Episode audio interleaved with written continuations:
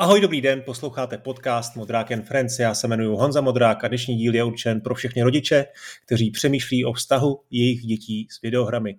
Je to možná nejčastější request mých pravidelných posluchačů. Spousta z vás už má vlastní děti a samozřejmě řešíte to, jak moc nebo jak málo by měli hrát, jakým způsobem je v jejich koníčku správně rozvíjet a podporovat, nebo jak ho s nimi sdílet a samozřejmě řešíte i to, co vůbec hrát.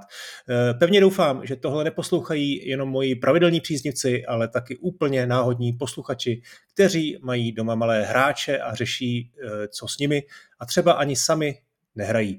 Je to téma důležité a proto se mu chci věnovat eh, průběžně v několika dílech. Vyspovídám spoustu různých lidí, rád bych si popovídal třeba i s odborníky nebo psychologi, ale dnes to vykopneme trochu jinak. Mám tady Davida Kupce, jednoho z pravidelných hostů podcastu a velmi náruživého hráče. S Davidem si popovídáme o našich zkušenostech eh, s hraním, s našimi potomky a pokusíme se vám je zprostředkovat spolu s různými eh, typy. Rád bych na úvod ještě připomněl, že tenhle podcast můžete podpořit na platformách Hero Hero nebo Gazetisto. Za měsíční poplatek tam získáte přístup k epizodám s dvoudenním předstihem a včetně rozsáhlých bonusů. K téhle epizodě jsem nahrál ještě tři další menší rozhovory se třemi eh, dalšími hráči, kteří jsou současně otci a mají své vlastní eh, zkušenosti rodiče. Eh, jde o Petra Koláře, Mikuláše Tučka a Igora Staňka tak eh, to tedy najdete v rámci placeného přístupu a já vám předem moc děkuji za podporu. A děkuji taky studiu Warhorse, který je partnerem tohoto podcastu. Tak pojďme na to. Ahoj, Dave. Eh, ty jsi zrovna vzal do ruky šále kávy, tak promiň, klidně se napij. Dobře, dobrý den, dám si kávu a jdem na to. Jdeme na to. Tak prosím tě, já se tě musím stejně zeptat, jak se máš a hlavně, co hraješ. To je takový klasický úvod našeho podcastu. A tentokrát jsem připraven, Honzo, protože mám se docela dobře, děkuju. A hraju tyko mám dvě věci. Za prvý jsem poprvé v životě dohrál Moonstone na Amize a to musím zmínit prostě. To je takový ten dětský rest, jo, vždycky si viděl ty starší bráchy, jak pařili Moonstone a bylo to strašně krvavý a zábavný, ale těžký, takže to získalo takový ten status té hry, kterou nikdy už nedohraju, protože už na to moc starý a tak. No ale byla Amiga Party, tak jsem to zvolil jako téma hry, že to hrá ve čtyři hráčích, super. No hele, chvilku mi to trvalo, ale asi tak, já nevím, po pěti, šesti hodinách jsem to dostal do ruky a potom v neděli ráno, víš, všichni se probuzili v těch spacácích na zemi, jsem nahodil Amigu a na první pokus jsem to dohrál. A zjistil jsem, že ta hra je mnohem víc propracovaná, než jsem si myslel. Uh, já jsem to vždycky hrál jako rubačku, že dva rytíři si sekají uh, hlavy, tak ve skutečnosti, Honze, tohle to předchůdce Dark Souls, a to, a to nemyslím hmm. vůbec žádným jako, jako nadsázku nebo s ironií, opravdu prostě naučíš se animace nepřátel, v jakém pořadí je dělat, co si vylepšovat, co si nevylepšovat, jaký equip, na jakýho bose a zink. Jakmile jsem tu hru vlastně zmapoval a zanalizoval, tak ona povolila, pustila mě dovnitř a dohrál jsem to do konce a bylo to úplně skvělý. A vlastně teprve teďko po tom prvním dohrání, který jsem hrál hrozně opatrně, tak můžu říct, že má smysl začít tu hru jako učit a pilovat a zrychlovat a speedrunovat a tak dále. Tak už, už to umím, už to umím, tak abych tohleto mohl začít studovat. Takže Moonstone, Hard Days Night, fakt, fakt dobrá hra, jsem z toho překvapený po těch letech.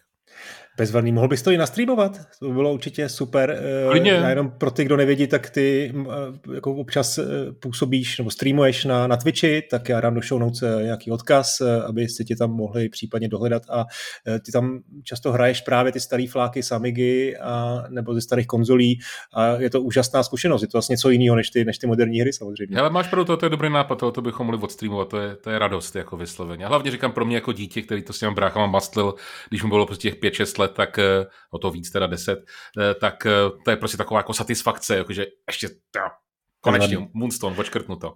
A druhý, druhý titul je velice rychle, že jsem si to koupil teprve včera, ale celou noc skoro jsem hrál Quake 2, koupil jsem si ho na Switch a jo, hele, Quake 2 patří mezi mé nejméně oblíbené díly té série, ano, Hmm, ale hmm. furt ho mám strašně rád. Furt je tomu jako oblíbená hra. Mám rád ten engine, teda si ti přiznám víc než tu jako tu hru.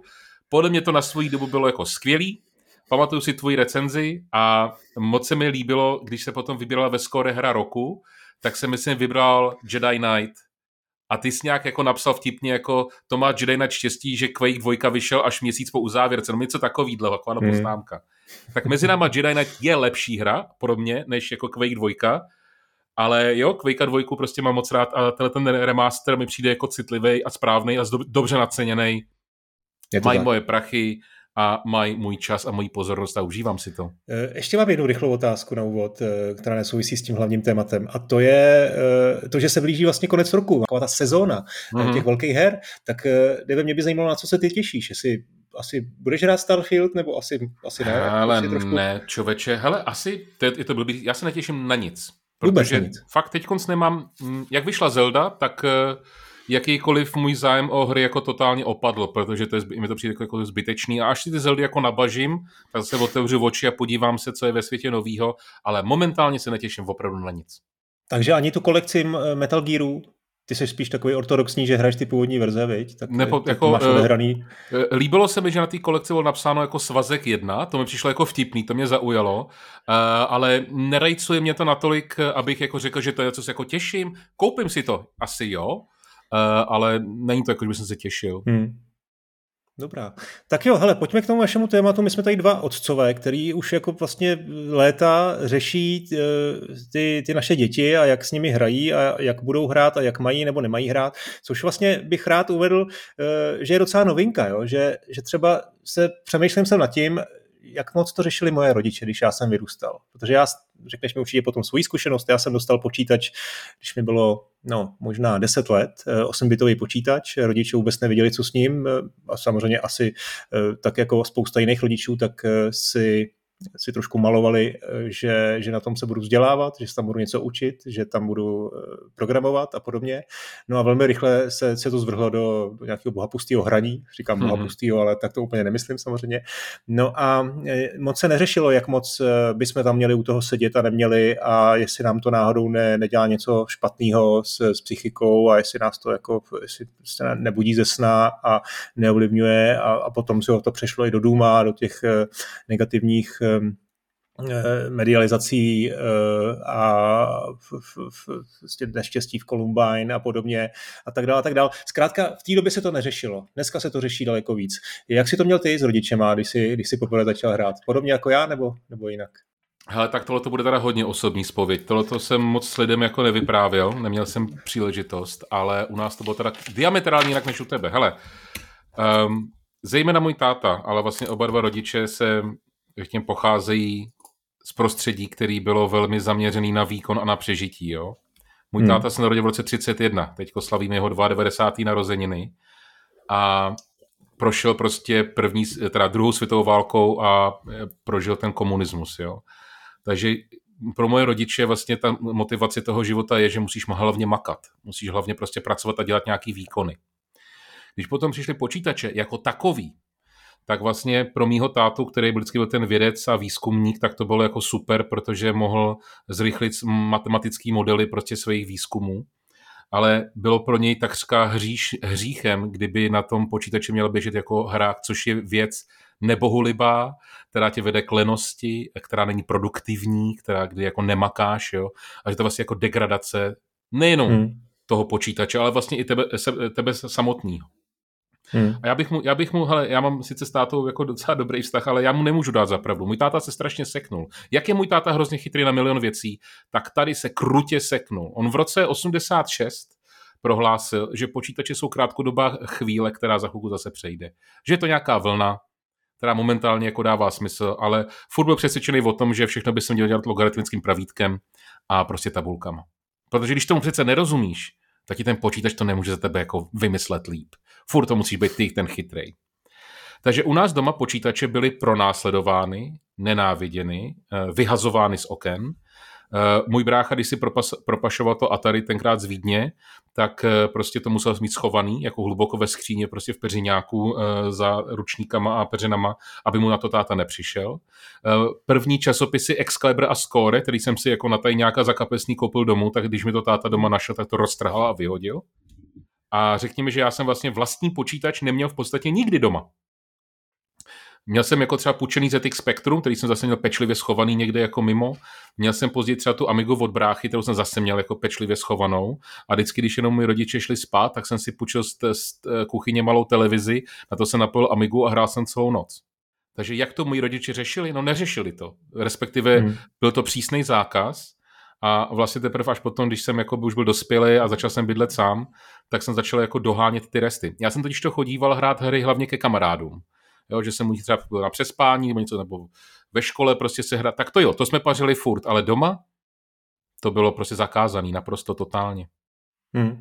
E, a jiný hraní jsi měl povolený, jako mohl jsi se hrát třeba na hřišti, nebo ten, ten asketický přístup k životu byl, jako byl vlastně se vším všudy? Uh, ne, jako hrát si venku byl jakoby povolený, ne, povolený. ne, normálně jsme si hráli venku, jo, ale říkáš ten asketismus, hele, za komunistů tohle to bylo vzácný zboží, jo, a táta hmm. jednou prostě nějakým způsobem se dostal k papírovému katalogu uh, firmy Ravensburger, kde byly deskové hry, tak já jsem si potom začal z toho katalogu vlastně jenom podle těch pár fotek, co tam bylo, tak jsem se začal ty hry sám vyrábět, jako jo, z papíru, jo. Tak v tom mě třeba ten táta jako spíš podporoval, protože to bylo právě práce jako s těma rukama, s něčím jo. jako opravdickým, jo. Ale jakmile došlo na tu virtuální zábavu, tak eh, táta byl vždycky jako v obrovském odporu. A aby jsem to ještě jako rozšířil, to stejný aplikoval i třeba na televizi nebo na rádio, jo? že čubnět na telku a poslouchat rádio jako pohádky nebo cokoliv považovat za ztrátu času a plítvání lidským potenciálem. Hmm, hmm. No ale ten strach z inovací, eh, to, to nebyl jenom tvůj otec, eh, ale to prostě lidstvo tak nějak má v sobě zakořeněný. Eh, byly časy, kdy, kdy vlastně knihy byly považovány za něco nového, co, co nemá ve společnosti svoje, svoje místo, kdy auta, když začaly, že jo, tak taky spousta lidí prorokovala, že to tady nemůže vydržet, že prostě musíme jezdit na koních hmm. a podívejme, podívejme dneska, to je prostě to je koloběh toho lidstva. Ale když to teda teď vztahnu obecně, tak vnímáš jako ten rozdíl samozřejmě, musíš ho vnímat, že tehdy vlastně ty hry byly něco nového, ty, ty generace vlastně eh, starších rodičů vůbec nechápali, co se děje, ty děti vlastně už v tu, v tu, v tu, v tu chvíli jako válcovaly a dneska se to najednou jako začne, začíná řešit jako úplně jinak. Dneska se začíná řešit o tom, jestli to je škodlivý, jak moc by měli sedět v Číně, prostě, že omezují dětem eh, prostě hodinu, dvě hodiny hraní denně eh, a přece je to jako generačně, je to úplně jiné, než to bylo před, před těmi 20 lety. 30 lety. Přesně tak, jako že pro nás, jako co jsme s tom vyrůstali v tom boomu těch her eh, v těch devadesátkách třeba, tak eh, třeba pro mě osobně, když jsem jako řekl ten příběh s mýma rodičema, tak to bylo vysloveně revolta. Jo, jakože prostě někdo měl rock and roll, tak já měl hry a eh, logicky, to, když to ty rodiče tomu nerozuměli, ani nemohli tomu rozumět upřímně, já jim to nevyčítám, tak je logicky, že mě nemohli nějak jako korigovat, nějako, jo, udělat ten zákaz bylo to nejjednodušší, co mohli udělat a tím pádem o to víc ta revolta byla jako drsnější a ne, nešlo teda jako nutně jenom jako o revoltu kvůli jako hrám, ale vůči jako všemu, že jo. Takže jasně, eh, od té doby se hry jako zmainstreamovaly, už to není žádný punk, jo? už je to normální průmysl, už to vydělává prachy, máme školy na game design, ale můj táta to nechápe, jasně, ale my už to chápeme, že to je prostě jenom nějaký médium, jedno z mnoha médií, co tady existuje a dá se dělat dobře, dá se dělat špatně a stejně tak ten konzument, jo, ten divák se buď může stát prostě opravdu tím spotřebitelem na té jedné straně, anebo tím, mm, tím divákem v tom uměleckém smyslu slova můžeš mít z toho prostě hmm. radost, že konzumuješ nějaký dílo. Jo? A je dobře, že se o tom jako mluví, a myslím si, že teď po těch 40 letech jako aktivní existence tady toho média v tomto jako společném prostoru eh, se už podle mě dají dát, fakt udělat jako nějaký objektivní závěry. Jo? Už máme dost dat na to, abychom to mohli zhodnotit, takže odstřihneme 80. to byl extrém, to byl punk, jo? ale řekněme od těch 90. do teďka máme tady nějakou, jako, nějakou genezi, jak lidstva, tak toho média a už můžeme začít hledat nějaký korelace a něco, něco z toho, jako, hmm. z toho vyplynout. Může, no.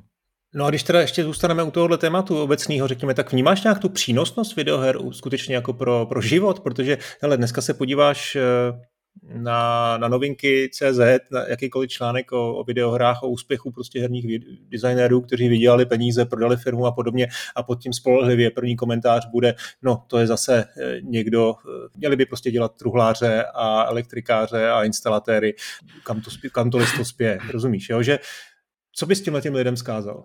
Je, je, tohle, co bych jako si řekl, jako tu, tu první příklad, tak to by to připadá takový to bojování proti vzdušným zámkům, jo? že plácnu, firma Avast, dělá jenom software, to není žádná jako tvrdá prostě strojařina a není to kovový, na co si můžeš šáhnout. Jo?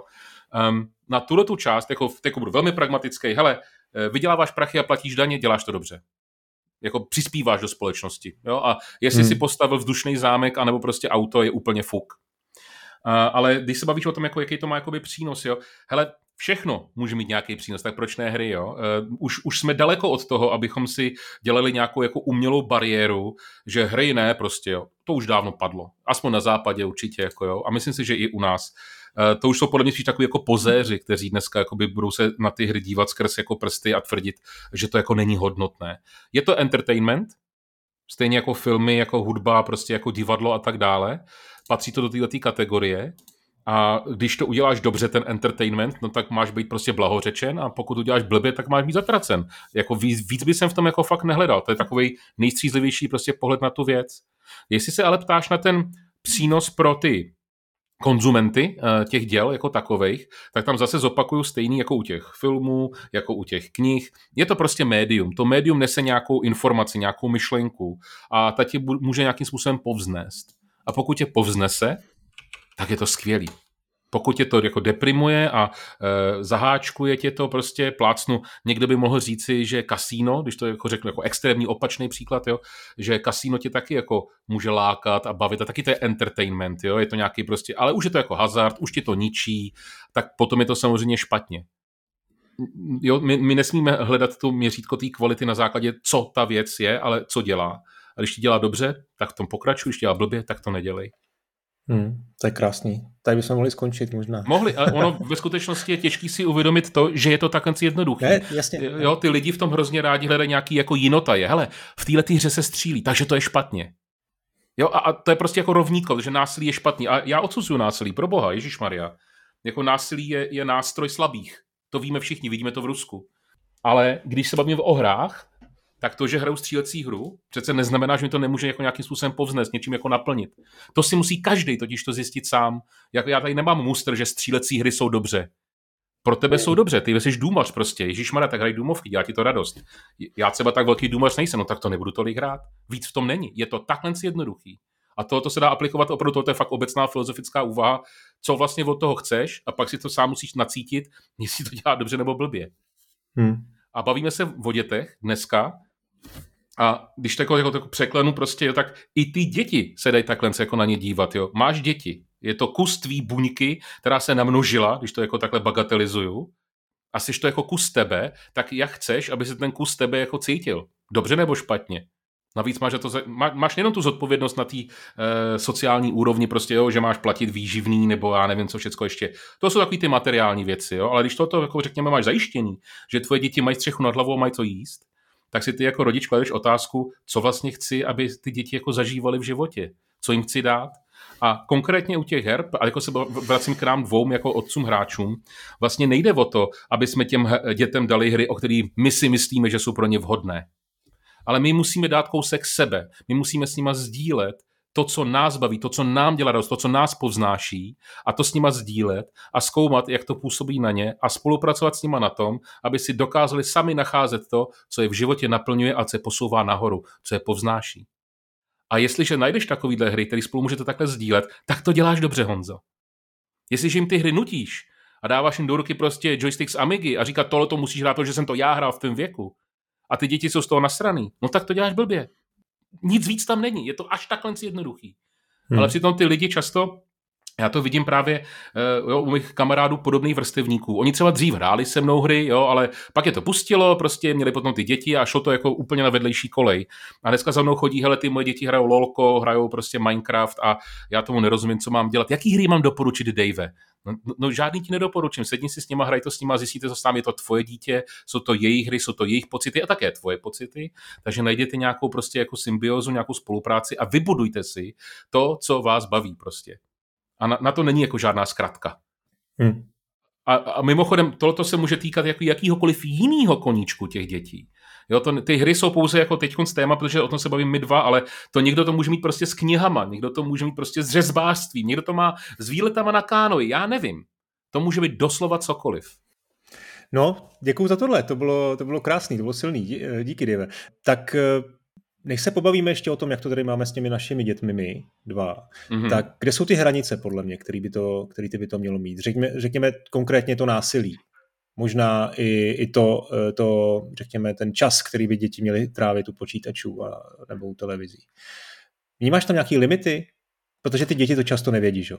Hmm, hele, eh, opravdu tam vnímám nějaký limity, jo. Eh, souvisí to teda i hodně mimochodem s grafikou, protože, že jo, násilná hra v 80. letech, 90. a dneska jsou úplně jiný prostě jako věci, jo. Eh, zároveň tím ale nechci říci, jako že, že špatná grafika znamená, že to je v pohodě. On ten symbolismus té grafiky často do té dětské mysli prostoupí líp než realistická grafika. A když ty si řekl to slovo násilí, tak já, to, já jsem malinko od toho jako odpíchnu a půjdu vejš. Hmm. E, krutost. Mě vadí, kdyby dě, moje děti měly být vystavený hrám, ve kterých vyslovně pácháš krutosti. To mi přijde špatný. Protože násilí můžeš mít jako v rámci nějaký sebeobrany. Jo? Jako, že se bráníš proti násilí. A podle nějakého věku můžu těm dětem potom jako skoridovat, jestli ta hra je pro ně vhodná nebo ne, ale kde se opravdu jako já dávám bacha, jsou krutý hry. Takže třeba GTAčko nedovolím hrát. Fakt ne. A to přitom vím, že spolužáci mých dětí to hrajou, jo? a to bych teda ty rodiče profackoval jako 30krát samozřejmě, protože to spíš jenom ukazuje, jak moc těm rodičům na těm dětech nezáleží, že jim prostě dají to GTAčko, protože to mají všichni ve třídě, tak aby byli in, jo? To je podle mě jako projev naprostý ignorace a tuposti. Uh, moje děti mají dovolený hrát jakoby, uh, třeba Red Dead Redemption, jsem jim schválně dovolil, protože tam ta krutost jako je, až když to umíš jako hrát a je to tam těžký jako udělat, chytnout tě prostě šerifové hned, tam je to mnohem jako těžší být krutej v té hře. A když už jdeš zabíjet někoho, tak jenom ty zlý lumpy. Když to v tom, v tom GTAčku, to je vysloveně hra jako kruto sandbox, jo? že co největší jako prasárny napáchat a to si no, myslím, že... Už ten úvodní tutoriál vlastně tam v něm jako vlastně zabiješ nějakého toho strážce, že jo, v, to, v té bance a Přesně tak, je, to jako... to, ta hra prostě ukáže všechno, co... Tam, tam hraješ za ty zlý, jo, v RDRku no, hraješ no. za hodnýho proti zlým, ale v GTAčku hraješ za ty zlý. Tak, no. A třeba co tě možná jakoby překvapí, ale já jsem dětem, jako, teda s tím starším aspoň, jako řekl, hele, neměl by si si nejprve dohrát Duma, Hmm. Víš, furt, já bych se chtěl dát jako s, s, s dětskama Counter-Strike prostě, jo. Counter-Strike je jako sice skvělá hra, ale ta komunita je toxická, tam chci zase ochránit svoje děti od té toxické komunity. Takže my jsme hráli CS spolu, jakože na dvou kompech a moc jim to nešlo a dobrý prostě jako zábava a říkám, tak si dohraj Duma. A tati, teď, to je krvavý, ne? A říkám, je no, tak to dohraj. No oni se dostali přes první level. To není možný. A oni řekli, tati mě to nebaví. Ne, tati mě to no, nebaví. Aha. To je nuda. Říká, super, tak až dohraješ Duma a Half-Life, tak si můžeme zahrát CS znova. Vyřešeno. ne, tyhle ty staré hry jsou není prostě jako moc těžký a třeba, no. víš to, Doom je ten symbol té násilné hry, ale člověče ví, že mi dneska nepřijde jakoby, řekněme pro 12-letýho zase tak jako velký problém mu dát jako starýho Duma. Je to vlastně přijde co? Ne, jasně. Až, jako, tak... roz, až jako roztomilý mi to přijde skoro, jako jo. No, my tu zkušenost udělali, že jo, ve 12 letech jsme ho třeba hráli. No, nebo, právě, nebo, právě to možná si já teda spíš 15, ale i tak, jako hrál jsem ho tak moc, že si myslím, že ty, jako, ty, jo, asi bych to svý děti nenechal v 15 hrát tak moc, jak jsem hrál já doma, jo. A no tak, ale on je taky... pocit, že by to na mě něco udělalo, nějaký, zanechalo nějaký důsledky, jo. Ale... Máš, no, no, jasně, jako to, to, samozřejmě, že ne, a, ale vlastně je to jako, jako rostomilý, jako že no. opravdu jsme se někam posunuli, jo, a takže... No, ale ještě tady, tady mě zajímá ten prvek toho, že ty vlastně, dobře, trošku si říkám, jestli si nezašel už moc daleko, že jsi jim řekl, dohraj Duma Half-Life a pak tě pustím k něčemu, co chceš ty. Ty jsi vlastně projektoval do nich svoje vlastní jako touhy, svoje vlastní jako záliby, svoje vlastní eh, oblíbené hry a chtěl si, aby to prostě zkusili. A to je možná taky prvek, který mě zajímá. Ta nostalgie nás, rodičů nás otců třeba a matek taky, eh, kdy se snažíme třeba ty děti, teď jsem o tom někde jako vlastně něco četl, se snažíme, aby zkoušeli to, co se nám líbilo. Pouštíme jim stejný seriály, jako jsme my koukali, eh, ty Ninja Želvy, Hvězdní války, eh, jo, Indiana Jonese. Snažíme se je uvést k, tom, k tomu, co utvářelo nás, a mm-hmm. ne vždy se to setká jako s, s, se správnou odezvou, že jo. Přesně jak ti ten tvůj, tvůj senátor jako nahlásil, hele, ten dům mě nebaví prostě.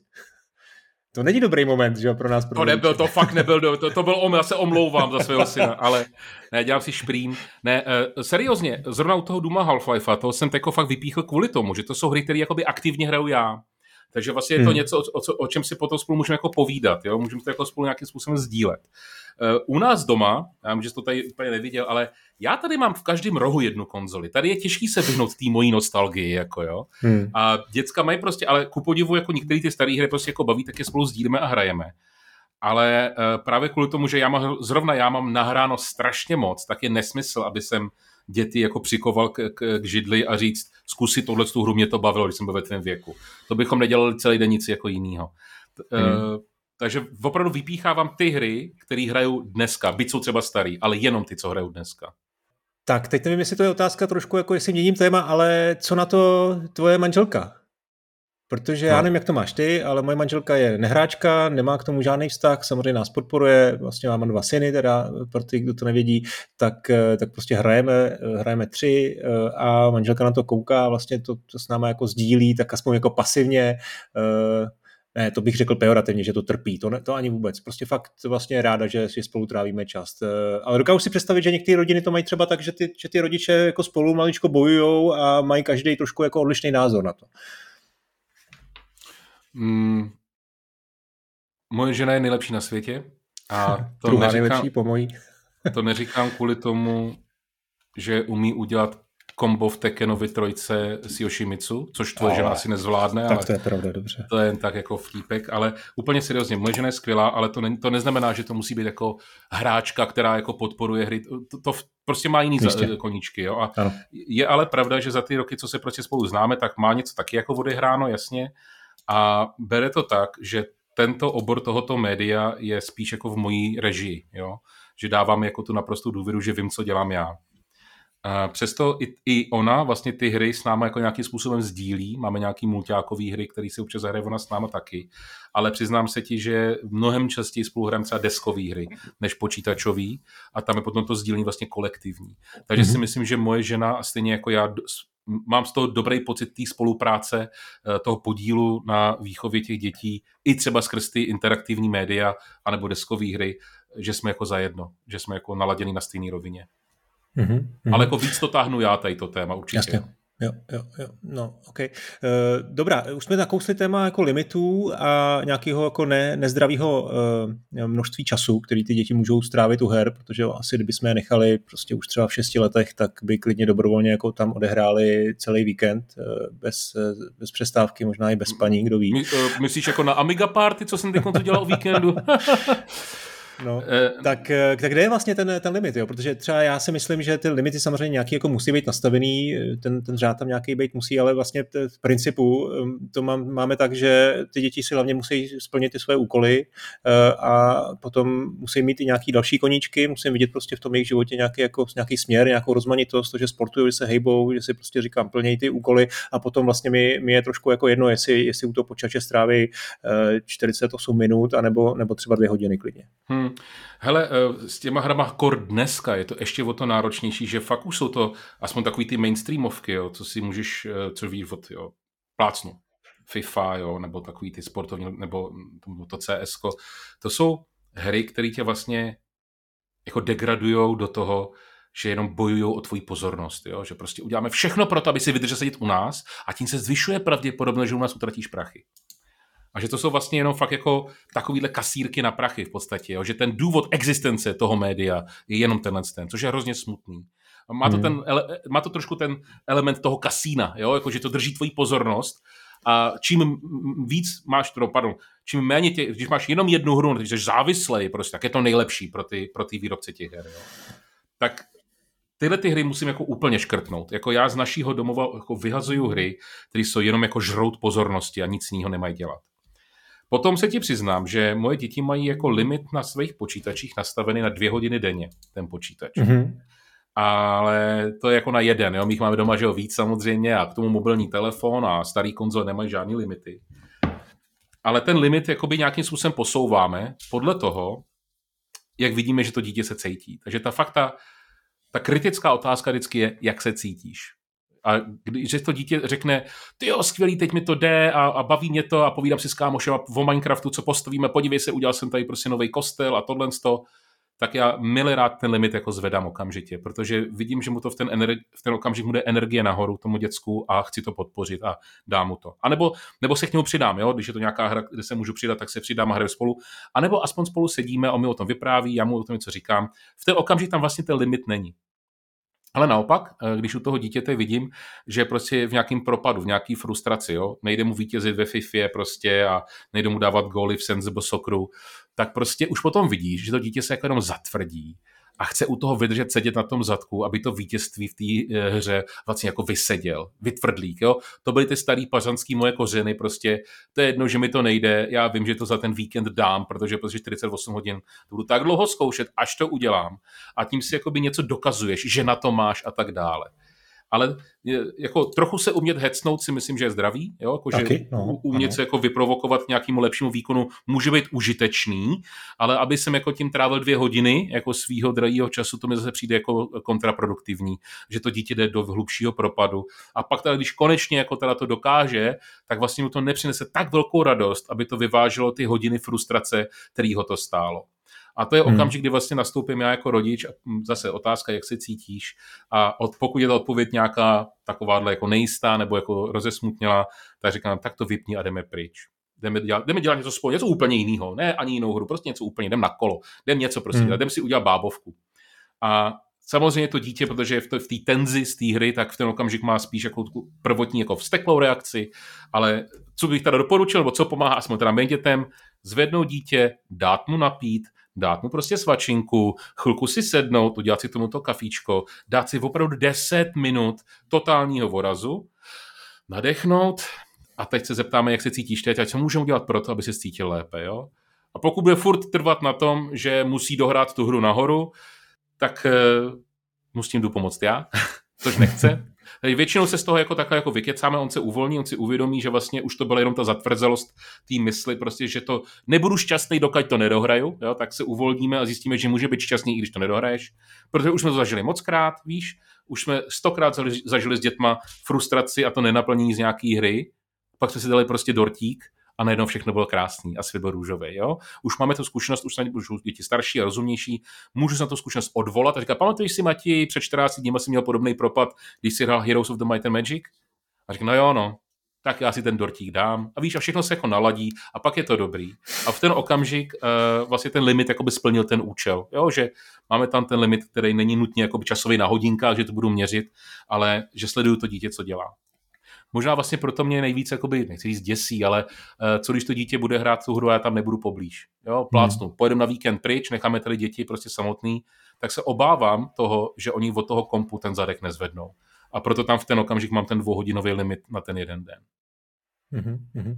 Jo, to je taky velmi dobrý point, eh, mít teda, neřešit to jenom tím hrubým zákazem, ale vlastně jako ty, tím dětem se věnovat a hlavně řešit, co hrajou a jak se u toho cítějí. Eh, nakonec ty si zmínil na začátku, že ty hry dneska pracují s tou psychikou a snaží se toho hráče udržet. A to ještě si myslím, že to, co jsi zmiňoval ty, toho Counter-Strike a FIFU, to zdaleka není ten nejhorší příklad. Jo? Určitě. Pak jsou ty, mobil, tak, pak tady jsou ty mobilní hry a u toho bychom možná mohli chvilku, chvilku začít, protože myslím si, že spousta neskušených jako rodičů, nehráčů, abych tak řekl, tak vůbec nechápou, jako co dneska na ty děti číhá na, na mobilních platformách, jo? jaký vlastně nástrahy, nejenom z hlediska, řekněme, financí, jo, to, jak se snaží z těch dětí dostat peníze, respektive z rodičovských peněženek, ale především s tom, jaký to má vliv na jejich psychiku. Jo, protože hmm. ty, ty studia velmi často m, mm, zaměstnávají psychologi, psychiatry, dětský psychiatry, hmm. snaží se jako pochopit tu, tu, tu, tu, tu psychiku eh, hráčů, jak fungují, řeší se témata jako gamifikace, samozřejmě to je prostě téma, který už na ty hry, ty hry jako přerostlo a, a je já si myslím, že to může vprou mít daleko negativnější dopad na psychiku dětí, než, než třeba to násilí.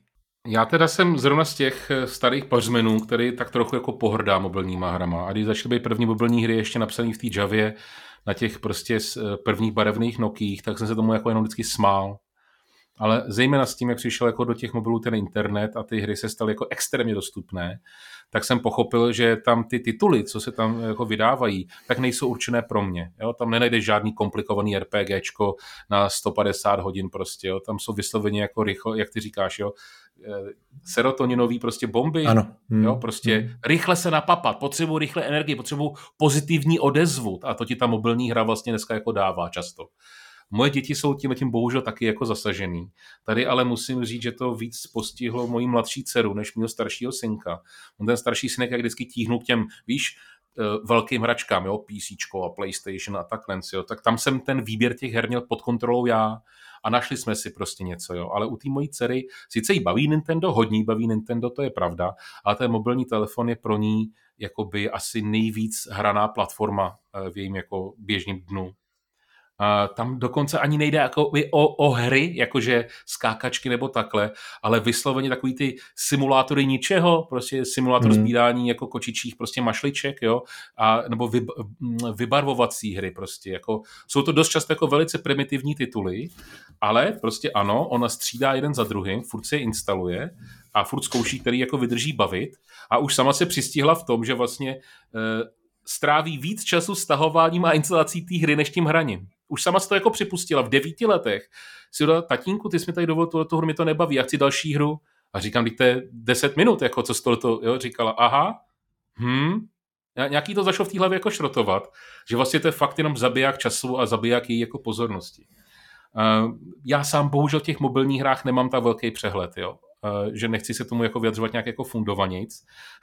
Nejradši by se mobilní hry zakázal, jasně, ale právě kvůli tomu, že to je na tom osobním deviceu, který to dítě nosí prostě někde v kapse pořád sebou, tak o to ta pozornost toho rodiče měla být jako ještě víc zvýšená, protože v podstatě vždycky, když to dítě bude hrát na mobilu, tak je to bez, tvý, eh, bez tvýho dozoru, eh, bez tvý spolupráce s tím dítětem. Je to čistě dialog mezi tou obrazovkou a tím dětskem, což mi přijde pro malé děti jako možná i nebezpečný v nějakém smyslu, právě proto, jak jsi zmínil, že fakt je to perfektně zacílený tak, aby to, to zachytlo tu pozornost toho dítěte, který potom bude prostě od tatínka v ideálním případě žebrat nějaký prachy za utracení za nějaký DLCčko. Nám se to stalo taky a já jsem v tomto smyslu byl, byl jsem nekompromisní.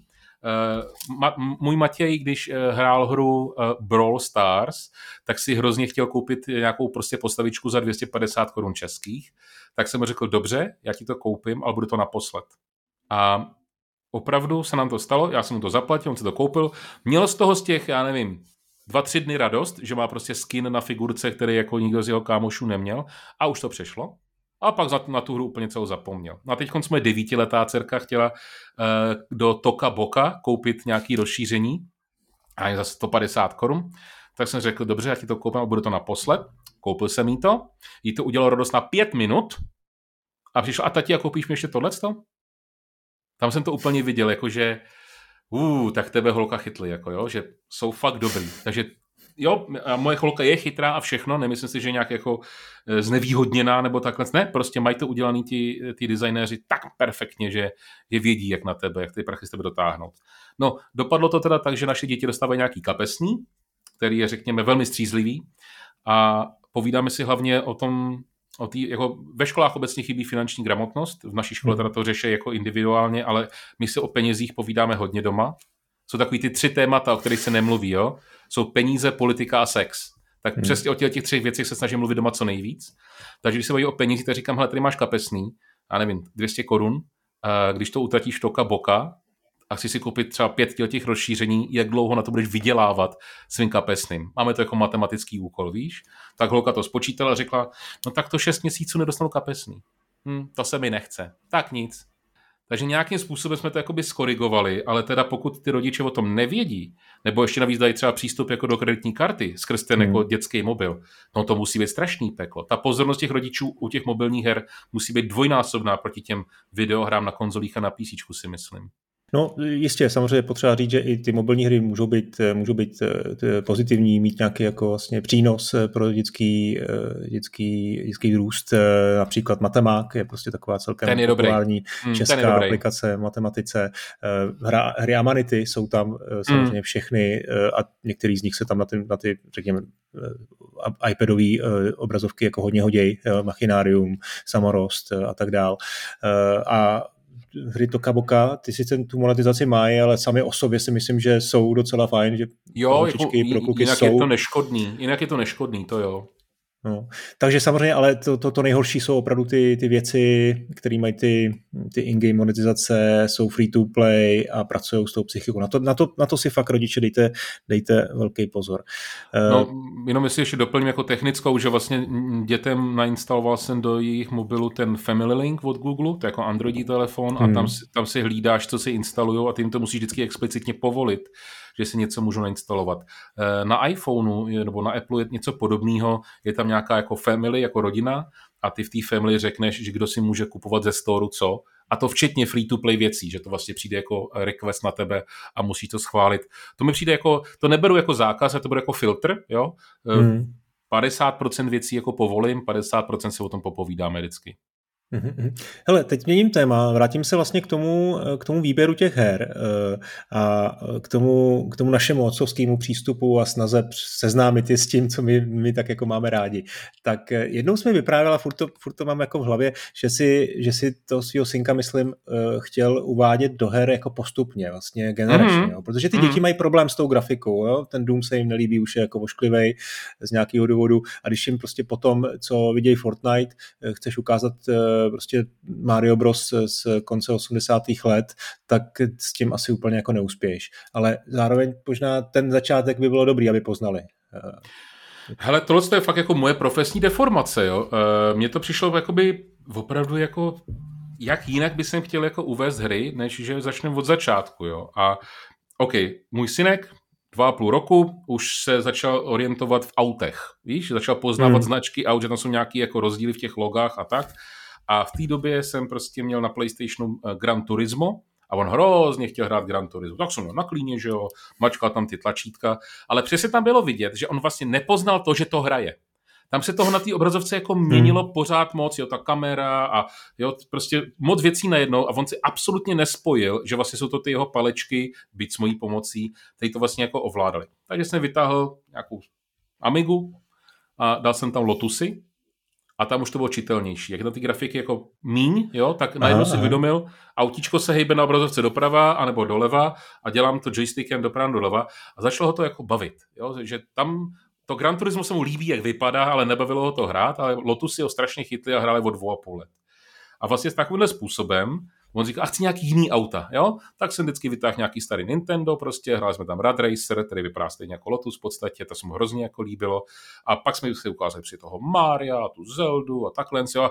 toto už bylo třeba v průběhu jako třeba jako dvou let a během těch dvou let jsme vlastně jako probrali takovou tu 8 lomeno 16 bitovou éru těch nejlepších jako klasických her. Vždycky začali jsme nějakýma autíčkama, protože to byl ten jeho primární, eh, primární zájem a ukázali jsme si prostě i nějaký jiný věci. A ty si třeba před chvilkou zmiňoval ty želvy Ninja, jo, tak ano, tak ty na Super Nintendo jsme ve dvou prostě jako mastili jako hodně. On ten seriál v životě neviděl, ale prostě líbil se hmm. tam ta grafika a, a ty animace těch různých mm, výbuchů a toho, to všechno, to měl vždycky jako velikou radost.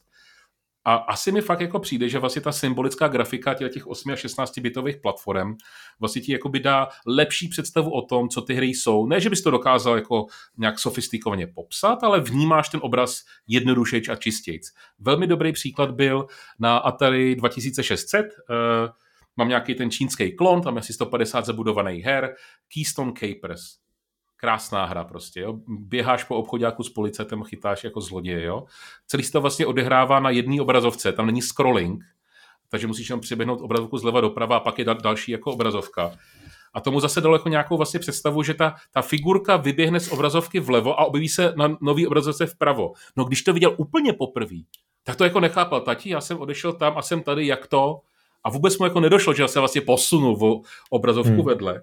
A najednou mu to jako, jako docvaklo a bylo to jako vidět, že jako se cítil hrozně chytrý. Jo, aha, takhle to už to chápu. A dal mu to jako nějakou prostorovou představivost, víš, jako nějaký jako podnět, který jsme předtím vlastně jako nějak neměli. No a člověče dneska, když máš počítače, jo, Windows nebo Maca, kde máš ty virtuální plochy, tak to je vlastně stejný. To jsou vlastně statické obrazovky, kde se posouváš zprava doleva a tak dále. Tak mu to jednou přijde jakoby intuitivní. A hmm. ta, eh, spoustu těch her kor, jako, či se jako blížíme do té současnosti, tak spolehá na tu intuitivnost. Jo? Tak i hodně těch starých her vlastně stanovilo nějaké jako standardy eh, ovládání, jo? kde se na obrazovce odehrává GUI a podobně, který vlastně se dá potom přenášet jako i někam jinam. A teprve opravdu nekecám, eh, bylo to třeba před pěti lety, kdy jsem jako s velikou slávou vytáhl PlayStation 2. tak povídej, co se stalo. A oni se to jako třásli, prostě, jo, tam bude tam nový Tekken, dva roky, jo. Dva roky doufali, že jo. Prostě, jo, jakože, ale fakt se na to těšili, jakože, že to bude jako prostě krok dál. Říkám, tak Nintendo 64, jo, z prvního PlayStationa tak jako uklidíme jako do krabic a jdeme prostě v generaci dál. No a hle, eh, objevil tam Sly Coopera, který je prostě jako fakt dobrá hra, si myslím, a pak jsem mu koupil k desátým narozeninám Sly Coopera na PlayStation 3, hmm. to, bylo, to bylo asi teda před eh, dvěma rokama, nebo dva půl lety. A vlastně řekl bych, že o těch jako deseti let nahoru už jsem to jako uvolnil a řekl jsem, tak teď už můžem všechno. No, hele, ty jsi říkal, ty jsi použil slovo intuitivnost, jo, a to samozřejmě ty hry často jsou, ale taky velmi často nejsou. Eh, často umějí být velmi obtížný, zejména ty, který, na kterých jsme vyrůstali třeba i my, mm-hmm. plošinovky na, na, i třeba dětské plošinovky na Amize, jo, a no, třeba na PC. Tak eh, vlastně teď by mě zajímalo, jak, jak, jak možná začít úplně za začátku, jo. Máš čtyřletý dítě, který poprvé vezme do ruky ten ovladač, je teda na tvém klíně a e, hraje něco a vlastně se mu to vůbec nedaří a ta hra jakoby velmi často že jo, umřeš, ztratíš život, začneš znovu, umřeš, ztratíš život, začneš třetí a kon, konec, game over, znova. Nějak se to jako musí, musí překonat. A ty hry samozřejmě jsou hry, které s tím jako dobře pracují. A tady bych rád doporučil třeba hry od Nintendo, který mají takový ten jako režim, kdy, kdy v podstatě tě nenechají umřít. Jo? Kdy třeba Super Mario Odyssey má, má režim, kdy, kdy prostě postavička, která spadne z plošinky, tak ji to prostě automaticky vrátí zpět. A je to úplně super pro děti. To je jedna věc. Eh, a nebo tam jsou režimy, kdy třikrát, když zemřeš, po třetí, tak tam je, tak tam je prostě ikonka a když, když do ní, jako, když ji nějak aktivuješ, tak ti to prostě provede tím levelem eh, vlastně samo. Eh, co ještě ale strašně důležitý je to, že ty děti, ještě než začnou sami hrát, tak na nás strašně rádi koukají koukaj se, jak hrajeme. A to je pro ně taky obrovská škola. To je taky, taky vlastně jako způsob, jak, jak je spoustu věcí naučit a pochopitelně jako ideálně ne, ne, ne ty střílečky, ne ty akční hry a jaký prostě násilný RPGčka složitý, ale prostě ty, ty, ty dětské plošinovky, ty, ty, ty věci, k kterým, k kterým oni si najdou cestu potom, tak vlastně tam se oni jako hodně, hodně jako naučí. Protože oni vidějí třeba Super Mario Odyssey, moje děti koukali celou dobu, když jsem to hrál já, když to vyšlo, tak, eh, tak to byly prostě tři a pět let jim bylo, myslím, a koukali na mě přes rameno. A potom si to jednou zapli sami, dlouho jim to nešlo, tak to zkusili za pár měsíců, za půl roku, zase jim to nešlo, no ale pak to jednou zkusila najednou, najednou to byli schopni dohrát to byl super pocit, jak pro mě, tak, tak i pro ně. Ale už měli tu zkušenost, viděli tatínka, koukali mu přes rameno, věděli, co tady zhruba udělat, no a další, další Mariovku už si zahrajou sami. A to, je, to mě ještě přivádí k, další, k další, dalšímu typu, že řada her, a to už není jenom Nintendo, ale to Nintendo to má taky, má takový multiplayerový režimy, který jsou ale eh, kooperační, kdy ten jeden hráč hraje za tu hlavní postavu a ten druhý mu jakoby asistuje. Jo, je to v tom Bowser's Fury, kdy jeden hráč hraje za, za Mária a ten druhý hraje za to Bowserova synka. To je postavička, která lítá někde kolem, vyzbírává tam jenom předměty a to je úplně geniální pro rodiče, rodiče s dětmi. To znamená, rodič třeba hraje, hraje za tu postavu, eh, tvoří postup, vytváří, vlastně rozhoduje, kam se půjde dál, co se bude dělat a ten, to dítě vlastně to všechno sleduje, fandí mu, podporuje ho a může mu ale asistovat. Je součástí toho, toho hraní a přitom to zvládá úplně jako z a bez problémů, protože prostě to, to jsou jako nenáročné věci, které může hrát už třeba ve čtyřech letech. Ty jsi to vlastně jako trošku jako uvedl a vlastně rovnou si skočil k nějakému příkladu, jo. Um, kdybych já začal, hele, já jsem třeba o tom svým synkovi jsem mluvil vysloveně o tom, že měl rád auta, takže jsme začali autama, jo? Hmm. protože mi to přišlo jako prostě pro něj jako nejpřirozenější. Ale to byl dobrý příklad, že ti, sedl, že ti seděl na tom eh, na klíně a vlastně jako ty jsi to mačkal za něj a on měl pocit, že to hraje on. Ano, ano. A to taky byl teda ještě jako, jako hodně malý. Jo. Ale třeba u mojí dcerky to bylo jinak. Moje dcerka prostě chtěla dělat všechno, co dělá její brácha. Takže když hmm. brácha hrál tohle, to jedno, co to bylo, tak ona musela taky. A moje dcerka je hodně jako houževnatá, takže i když tu hru vlastně jako jí nešla, tak se vůbec nenechala rozhodit z konceptu a prostě to vyseděla a naučila se to hrát jako tam, kde bych já v jejím věku už dávno ztratil nervy a brečel, tak hmm. ona to prostě brala, ne, ne, když to umí brácha, tak já taky, jo, absolutně nic jiného nezajímalo, jenom aby byla taková jako brácha. Super. Hezky. Um, jako co hrajou ty rodiče, jo? Jak, to jsme si vlastně říkali, ještě no, no. začali nahrávat. My jsme jedna z prvních generací, která vyslovně vyrostla s hrama. Naši rodiče o hrách netušili vůbec nic. Ty nám nemohli poskytnout žádnou podporu, když jde o ty hry jako takový. Jo. Takže moje první otázka byla, co hrajou ty rodiče. Ne nutně jenom počítačový, ale třeba ty deskový. Teď nehraješ jenom na kompu, hraješ třeba nějaký deskový hry, všichni začínají člověče nezlob se, což je teda hrozná blbost. Jako. Uh, ale dobře, něčím jako začínáš a vidíš, jak to dítě reaguje při té hře, když si staví kostičky, nebo když dělá na písku, nebo si jede s angličákem, nebo já nevím. A vlastně mi přijde, že by to mělo být něco, co je co nejpřirozenější, čemu jste si jako nejblíž. Jo? U tebe to byl Mario, u nás to bylo to Gran Turismo. Bylo to jako přirozený vklouznutí do toho média, kdy jsem měl pocit, že to dítě to vnímá nějakým způsobem, jo, pozitivně, a zároveň, že jsme jako i já s tím dítětem naloděný na té stejné vlně, že jsme tam jako v tom spolu. Jo? U toho Maria to byl perfektní příklad s tím Bowser's uh, Fury. Ne, ne, určitě nemám jako jednu hru, kterou bych jako řekl tak a tím to začněte. To, to, to je nesmysl. Ale podle mě každý rodič hrál nějakou hru. Těch, co jsou dneska rodiče jako mladí. Jo? Možná jenom chvíli. Já jsem třeba chtěl říct, ty, ty jsi mluvil o tom, že ty hopsačky tam ztrácíš životy a že to je frustrující a tak dále, tak máš tady potom třeba budovatelské hry. Já se vsadím, že existuje prostě nějaká SimCity pro děti, jo, nějaký ekvivalent, kde může prostě jako jenom stavit nějaký free roam. Hmm. U těch starších, jako, jako já přeskočím trošku, u těch starších, opravdu si myslím, že je fakt geniální ten Minecraft. Hmm. Já, já si skutečně myslím, že Minecraft je jedna z těch jako dneska už jako meta her. Jo, že my jsme měli Duma, my jsme měli prostě SimCity, my jsme měli uh, Stunts, a dneska děti mají Minecraft a mají Duma v Minecraftu, SimCity v Minecraftu a Stunts v Minecraftu. Jo? Že ten Minecraft se stal jako pískovištěm na pískovišťata. Jo? Že už si vlastně vyrábíš nové jako hry a nové nápady uvnitř toho světa. A díky tomu krásnému grafickému zpracování je to všechno krásně čitelný, na první pohled víš, o co tam jde a tak dále, když to máš jako malinko nahraný. A je to ještě navíc ten sociální element, že to hraješ s těma kámošema ze třídy. Jo? Jsou tam i deathmatchové věci, samozřejmě, ano. že jo, ale nejsou většinou krutý, Jo? A ta grafika je velmi symbolická a naopak bych řekl, že si ty lepší herní servery předhání v tom jako neagresivním kontentu. Prostě, hmm.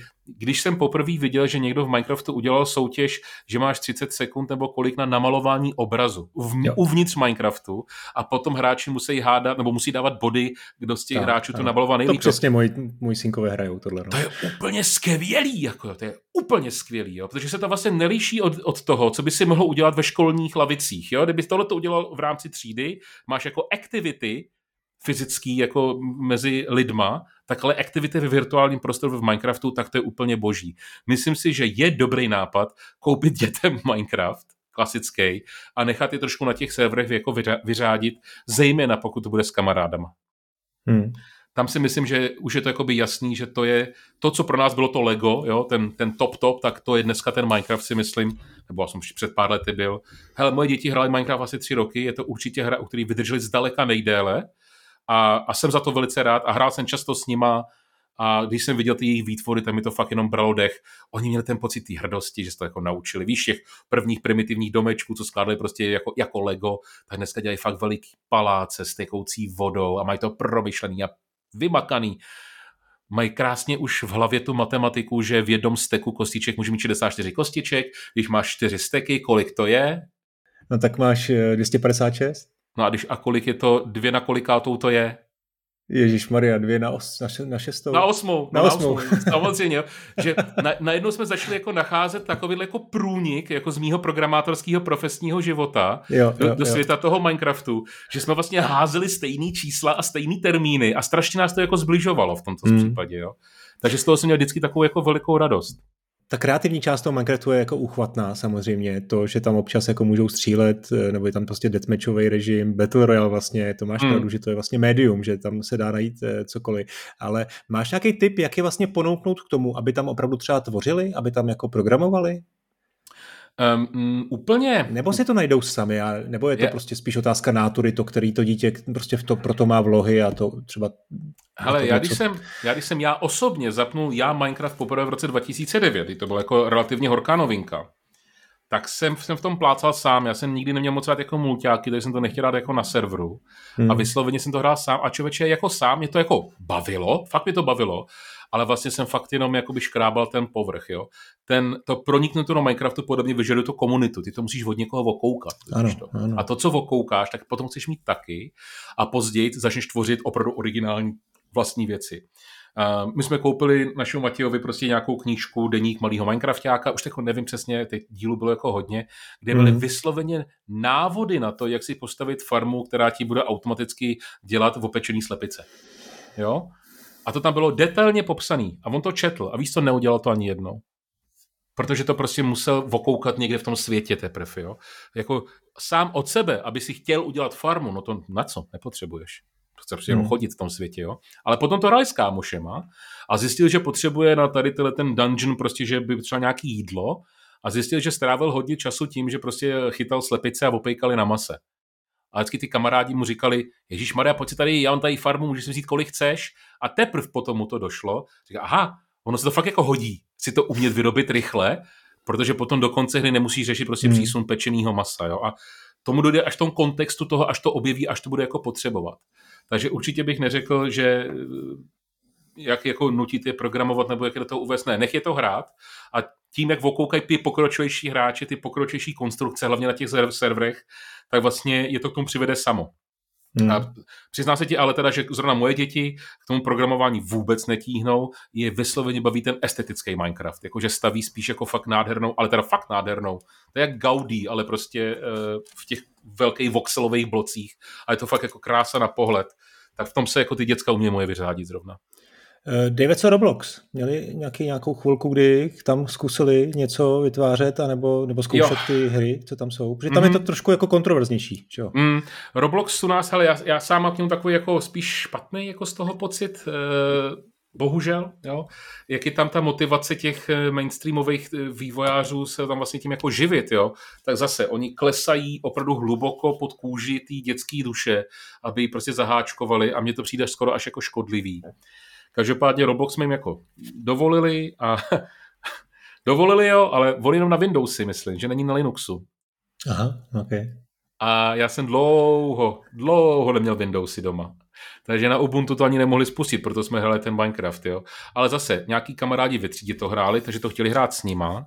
A tak jsme teda jako potom nějaký eh, licence na Windowsy koupili, nainstalovali jsme to, hráli Roblox a mně to přijde jako blbý. Mně osobně to přijde jako blbý prostě, že to je tak blbý, až bych řekl, ty vole tomu jako nevěnuj svůj čas. Ale hold pro ty děcka je to fakt strašně jako lákavý. A jsem vlastně rád, že jsme skončili u toho, že obě dvě děti měly svůj jako vrchol v Robloxu ten, že měli počítač, vedle toho mobil, na kterém měli videokonferenci s ostatníma kámošema, že se jako viděli face to face a u toho byli na jednom serveru Robloxovém a tam dělali nějaký kraviny, jo. To byl hmm. jako jejich vrcholný zážitek, že byli online na víc devicech najednou a strašně se tomu smáli a řezali se u toho smíchy. To bylo jako super. Ale pak je to pustilo. Potom nějak jako asi pochopili, že ty, to, to jsou takové mikrohry pro mě skoro, jo? že ty minihry, co, to, co ten Roblox jako nabízí, takže se jako vyčerpají hrozně rychle a když nemáš kámoše zrovna, který to hrozně jako žerou, tak si tomu jako nesedneš. A to mi přijde jako fair, jako výstup.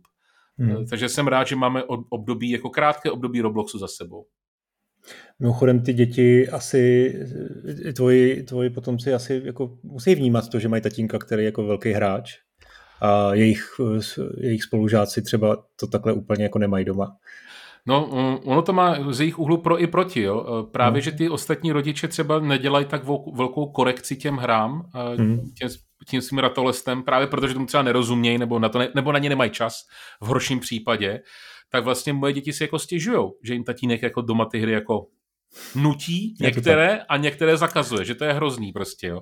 Ale pak je zase rostomilý, když k nám přijde nějaká návštěva a vidí u nás všude ty konzole prostě roztahaný po celém baráku. Je, co to je? Co to je? Nebo když viděli, prosím tě, ty děcka, ovladač, který je na drátě. Starý Saturnový ovladač si ukázal. Bum, prostě hlava vybouchla. Co to tady je, tady ten kabel prostě, jo.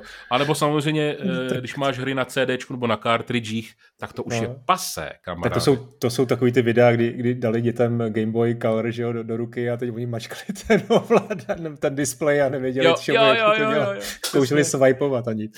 No, eh, jasně. Eh, hele, ještě jedno téma důležitý. Jazyková bariéra, respektive to, že ty hry samozřejmě můžou fungovat i jako, jako výuka jazyku. A velmi často jsou v tom jako extrémně efektivní. Eh, jakou zkušenost si v tomhle udělat? Protože u dětí, u mých kluků stále samozřejmě, řekl, myslím to řekl 11 a 8 let, tak stále prostě laborujeme s tím, že ty tu znalost nemají takovou, jaký by, jako by mohli mít. Eh, spousta spolužáků a našich kamarádů má děti, kteří třeba vyrostly u, u YouTube a mají perfektní angličtinu z nějakého důvodu, jo, povedlo se to, e, tak u nás to tak není. Ale ty hry evidentně jakoby jim v tomhle tomu pomáhají, ale stále je to jako velký boj a stále ty děti samozřejmě jako preferují hry, které s nimi komunikují česky a sami tu jako nějakou tou touhu jako pochopitelně v sobě nemají. Tak jak, jakou zkušenost máš, máš s tím letím? Musím teda říct za svoje děti i za sebe jako velice pozitivní zkušenost. Jako já sám mluvím takhle dobře anglicky, jak mluvím jenom díky hrám, jako nebojím se to říct otevřeně. A u mých dětí to jako fakt dopadlo taky na tu dobrou úrodnou půdu. Možná i díky tomu, že jsme vlastně zpočátku hráli ty jednodušší hry, kde ty angličtiny bylo velice pomálu. Ale víš co, máš tam health, damage, emo. Jo, jsou to takové jako primitivní první slova, které jako začneš vnímat podvědomě, že mají nějaký funkcionální význam, začneš si jako uvědomovat jejich překlad. Tak vlastně skrz tyhle ty základní slova, a zase řeknu, byl to ten Minecraft před třeba pěti, šesti lety, kdy jsme to jako začali hrát, eh, který opravdu nás jako nám otevřel ten svět mm, do té angličtiny. Protože my jsme začali nejprve hrát na českém serveru, takže veškeré texty byly v češtině, ano, ale ty příklady do té konzole, co jsi tam musel zadávat, tak ty byly anglický, protože ten server běží v angličtině. Takže postupem času jsme víc a víc začali přidávat ty, ty jako anglické slova, jako i ty technický. Samozřejmě kombinace ještě toho YouTube a těch anglických filmů, nebo typicky názvy her, ty, to je úplně vždycky. Chci hrát tuhle tu hru, chci hrát Grand Theft Auto, tak se zeptám, co to vlastně znamená. Jo, a e, došli jsme k tomu prostě, že jsme začali běžně používat ty názvy her vlastně ne jako nějaký zvuk, ale jako význam, jo, že už jsme slyšeli ten název. A dneska, musím to říct, že dneska moje děcka jako vnímají angličtinu jako nepoměrně lépe než já v jejich věku, jako že hmm, jsou o hodně jako víc napřed, než, než jako já jsem tenkrát mohl vůbec jako být. A taky se to podepisuje na, na jejich třeba výslovnosti. Jo, my máme ten, my jsme vyrostli na těch textových hrách, a namluvený dialogy ve hrách byly až třeba v pozdějších 90. letech jako běžný, myslím. Hmm. Takže jsme tu výslovnost si často z těch slovníků jako jenom mohli jenom domýšlet. Tak když slyším svoje dvě děti mluvit anglicky, byť jednoduchá věta, já mám hlad, mám rád červenou barvu, rád bych si zahrál takovouhle hru, takže oni to vyslovují, tak to vyslovují úplně dokonale. Jako já jsem z toho až v šoku, jak perfektní přízvuk prostě mají na svůj věk, prostě neuvěřitelný. Hmm. Takže Ale tam je, Jakože abych to jakoby uzavřel, že ano, jako je možné se dívat na hry jako na médium, který tě naučí jako nějaký jazyk. Určitě hmm. ano. No, já bych ze vlastní zkušenosti chtěl říct, že tam ten, ten ultimátní cíl, nebo to, kde opravdu se naučí zdaleka nejvíc, je, je samozřejmě ta sociální část. To, že se donutí k tomu komunikovat s někým v té hře, kdo třeba není jako není Čech nebo nemluví česky, ale anglicky, uh, protože to je pro ně jako obrovská motivace. To znamená, že oni samozřejmě ty děti dneska používají Discord, takže když na Discordu, kromě těch svých spolužáků ze třídy, prostě se začnou bavit s někým, s někým z druhého konce světa, z Ameriky, z, z Izraele, z Anglie, kdekoliv, z Ázie třeba, eh, a začnou spolu prostě sdílet ty svoje zkušenosti a, a, jako hrát spolu a třeba komunikovat, tak to je prostě nejlepší způsob, jak, jak se prostě v tom jazyku zdokonalit. No. Mm-hmm. Jo, žijem v, glo- v globálním světě a ta angličtina je prostě, řekněme, dost jednoduchý jazyk na to, aby se s tím jako mohl začít doslova kdykoliv, takže to si myslím, že je, je super. A ještě něco jsem chtěl říct. Jo, k té výslovnosti, promiň. Um, mě to fascinuje právě kvůli tomu, že si uvědomuju, že ta angličtina je fakt pitomá na tu výslovnost, jo? že hmm. nemá úplně jako jedno, jednoznačný pravidla, uh, typicky prostě slova jako je door, dveře, floor uh, a pak máš najednou dům jo, zase dvě O a čte se to jako jinak, jo, tak se mi hrozně jako líbí, že ty děcka chytly i ty, ty niance, jo, že hmm.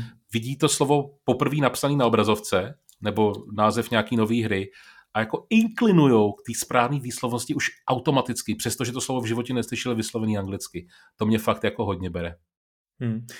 Pojďme k tomu, jak děti objevují eh, nové hry. Uh, nevím, jak to máte vy u vás, ale dokážu si představit, že to asi se nebude úplně lišit, že to je především eh, nějaký jako zkušenost těch spolužáků, mm-hmm. přenos sdílej to samozřejmě mezi sebou s kamarády, potom je to samozřejmě YouTube, je to prostě, sledují tam videa na, na YouTube od streamerů a youtuberů, tak ty něco hrajou, tak se do toho hned zamilujou. A, a může to být něco teda o tebe? Děje se to u vás opravdu, že jim jako doporučíš nějakou hru, anebo si ji sám hraješ a něco ona se jim líbí, když ji hraješ? Oni u mě chytají, když já se těším na nějakou hru, tak to prožívají se mnou. Takže třeba tu Zeldu teď to bylo krásný, to, to jsme hezký, prostě no.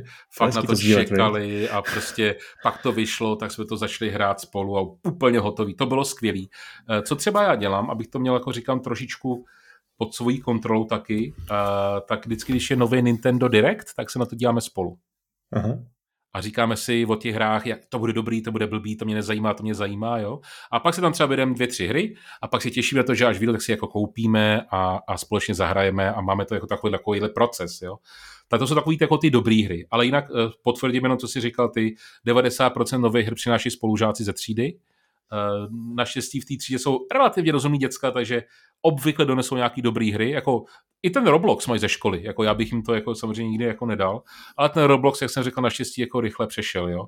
Ale třeba když tyko hráli, říkám to LOLko a CSko, tak díky tomu, že to bylo s těma spolužákama, tam mi to přišlo jako OK a jenom jsem říkám, nad tím držel ochranou ruku, aby jsem se díval, jako jak to hrajou a třeba konkrétně u toho LOLka, oni to potom asi po třech měsících přestali hrát, jo, dobrý, v pohodě, ale můj Matěj to furt jako chtěl hrát, ale když to hrál prostě proti těm e, seriózním hráčům jako online, tak dostal strašně, jak ho to frustrovalo a tak dále, tak jsem tak si dáme dotu. Tak jsme si nainstalovali oba dva dotu, prostě dávali jsme si jako jenom spolu, víš, jenom my dva proti, proti botům a to bylo super třeba, jo. Takže za takovýhle jako objevy jsem jako velmi rád. Ale ty ano, to, je to ze školy. Ty, ty jsi to ještě, David, neřekl, kolik je tvým dětem? Uh, Matějovi 12 a Libušce 9. Uh, bez vás, už teda předpokládám, že Matěj tě v některých hrách i porazí, ne? Ne. Ne? To ještě tak fakt je... nemáš, ve 12 letě ještě nedal. Ne. Ničem. No taky záleží jak jsi dobrý ty, víš. On... No tak samozřejmě, to já neříkám, jako v případě už se to stalo, ale uh, jak se na to netěšíš nebo netěšíš? Hele, eh, tyjo, už jsem asi příliš jako velký na to, aby jsem z toho dělal Jasně, jako takovýhle případ, jo. Ale tak ne, tak myslím vlastně v tom dobrém slova smyslu, že, to jako, že si tomu synovi předal, předáváš to žezlo toho vládce důma třeba vaší rodině.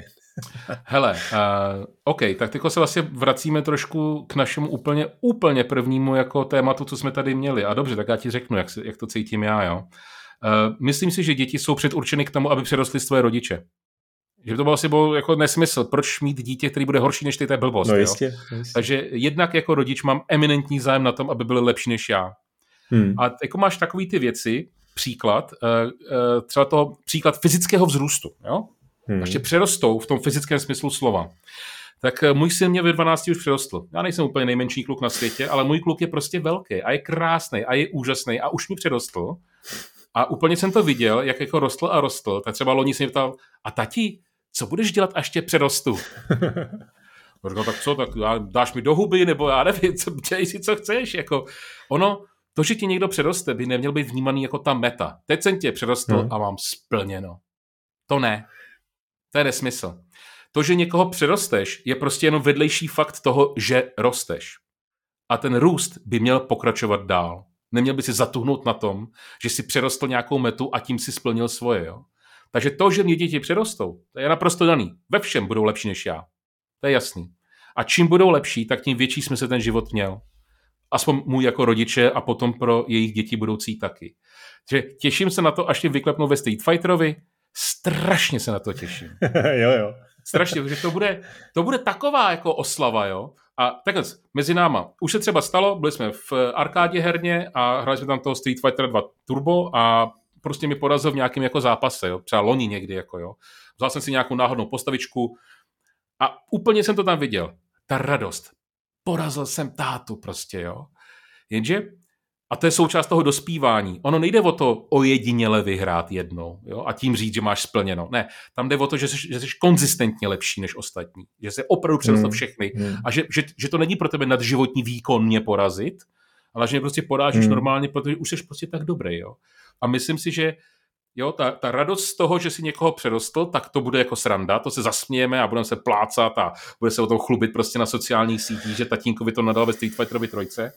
Ale až teprve potom, kdy mu to vlastně dojde, že ten růst neskončil a že začne konzistentně být lepší než já ve všem, nejenom ve hrách, teprve to si myslím, že vlastně je ten krok do toho, do toho, do toho vyššího, do toho, no prostě nahoru, jo? že to je to, co jste dělá toho lepšího člověka, že hmm. prostě rosteš. No a nebáváš se taky toho, že pak, pak přijde ten moment, kdy už si to, to s tebou ani ale nebude užívat, rozumíš, kdy už bude tak dobrý, že vlastně a ty budeš pochopitelně s časem horší a horší. Já nevím, jestli to vlastně ve videohrách taky nastává, ale mě to třeba jako, já hraju se synama jako hodně sporty, hrajeme fotbal a tenis, tak uh, si říkám, že tam bude krásný moment, kdy si s těma klukama budu schopen zahrát tenis a bude to bavit mě i jeho a bude to třeba soutěživý a potom to bude furt hezký, když bude vyhrávat on, ale já si furt s ním zahraju a on si furt se mnou zahraje, ale pak přijde, přijde jednou moment, kdy on už jako se mnou ani nebude chtít hrát. A to, to, hmm. bude trošku smutný. Já to, nevím, to, jestli... asi, jako, to, to, bude hodně smutný, si myslím. Uh, jo, děti nám opustí naše rodná hnízda prostě hmm. a už budou velký kluci a holky a založí vlastní rodiny. Ale malinko zpátky, mě třeba ten Street Fighter mě sněl baví i dneska, byť vyhrávám. Ale že pointa je v tom, já to nehraju proto, aby si si na nich jako ukájel, ukájel svoje no, sadistické choutky. Jo. Jasně, jasně. Mě to opravdu s baví hrát. Já, když spolu hrám Street Fightera, tak to je pro mě pro tatínka odměna že se mnou tráví ten čas a že je to baví a úplně vždycky o ten jeden pixel jako vyhraju, jasně. A, a to ne, že bych jako je šetřil nebo nešetřil, já prostě hraju no rekreačně. Na, na to se chci zeptat, to šetření, jestli vlastně někdy není dobrý s těma dětma trošku jako jim, eh, rozumíš, dát jim čuchnout. Ne. Eh, třeba v tom fotbálku, ne, kategoricky, absolutně. Jo. Třeba v tom fotbálku, já když hraju s klukama, tak jako samozřejmě teď už třeba by to bylo vyrovnanější, ale prostě byly tam, byly tam prostě samozřejmě hry, kdy, kdy bych jako nemohl dostat ani jeden gól a já vyhrál 10-0 opakovaně a na podruhý, na potřetí to samý. A mám pocit, že je by to jako přestalo bavit, že by to demotivovalo. Takže občas jim jako nechám dát góla. Eh, oni samozřejmě nepoznají, že tatínek jako eh, nehrál třeba úplně naplno, ale mám pocit, že je to jako motivující pro ně. Jo. A teď samozřejmě vidím u každých z těch dvou synů vidím trošku jiný přístup, jo? že mm. některý to kouše víc, eh, tu prohru, některý se opravdu steká a, a myslím si, že se to dá přenést i na ty hry, že, že kdyby jsme hráli FIFU nebo prostě nějakou střílečku nebo nějakou um, nevím, multiplayerovou gaučovku proti sobě, tak prostě tam vlastně dojde, dojde ke, stejnému, ke stejné situaci. Tak a tohle je určitě individuální. Hmm. A správně si poznamenal, to sledování té reakce toho dítěte je, je rozhodující. Jo. Já to teda beru tak, že a to je přesně ono. U, těch her je to blbý, třeba jsem zmínil toho Street Fightera, že to je vlastně jako zápas, kde máš jenom jednoho vítěze. Jo? To, je, to je takový hmm. zrovna ošemetný trošku, ale obecně uh, chceš naučit dítě cokoliv novýho, tak má smysl, aby si se učil od toho nejlepšího, koho máš prostě po ruce. Jo, že nechceš ho učit. To, že jdeš od základu, to je v pořádku. To že to dítě šetříš, ale jdeš od základu. Takže toho Street Fightera jsme začali základama prostě, jo, ovládání, vzdálenosti, animace těch základních útoků, jasně, jo. A, a, tím jsme, a, mimo, a ten nám vydržel dlouho, že jsme to vlastně nehráli jako zápas, ale jako úvod do toho tématu, že to je jako nový styl hry, který v životě nehráli. Mě, já jsem měl um, doma ten arcade panel vlastnoručně vyrobený, takže tam byly ten joystick a těch šest tlačítek a dobrý, bylo to super, jako fakt super. Ale jo, potom eh, ty děti už byly, řekněme, mentálně dostatečně vyzralí na to a řekla, taky, tati, a teď mi to ukáž, jak to hraješ ty proti mně. Že vysloveně je zajímalo, že teda skončilo jako doba hájení, nebo ne hájení, výuka skončila, jdeme si to zkusit jako v praxi. A v ten okamžik jsem jako je nešetřil. Ale tomu, hmm. aby jsme rozuměl, já nejsem nějaký nadprůměrný hráč, který jo, čte framey dopředu, dopředu prostě. Jo. Ne, já to prostě už hraju takhle jako normálně. Takže to, že se do té hry uvolním a hraju takhle normálně, tak samozřejmě nasazuju nějakou laťku uh, té obtížnosti pro ty děti, která je na začátku pro ně naprosto jako nehmatatelná ale díky tomu, že těm dětem, jako jsme od začátku říkali, že to není o tom, že, že chci jako vyhrávat a dokazovat si na tom něco lepšího, tak v, tý, v tom věku už jim to jako zaklaplo do té hlavy a řekli, tati, ty jsi strašně dobrý, tebe nikdy neporazím. Ale jo, po, po, těch pár letech, co to jako občas jako náhodně jako hrajeme, tak už začínáš vidět, že jsou víc taktický, víc blokujou, jo, jsou víc jako vychytralí, už začínají blokovat moje nejoblíbenější komba, jo, už se tomu dopracovávají a e, určitě mě budou porážet, ale už teďko ti říkám, Honzo, už teďko je to strašně zábavný pro mě i pro ně.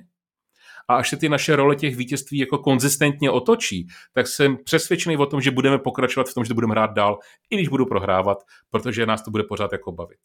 Hezky. Mimochodem v té FIFA by jsem určitě dostal na zadek. Já jsem FIFU v životě nehrál, takže tam má můj synek nakrouceno bambilion hodin, takže určitě tam by mě třeba zrovna porazil jako na první dobrou, že by jsem si ani neškrtnul, doslova.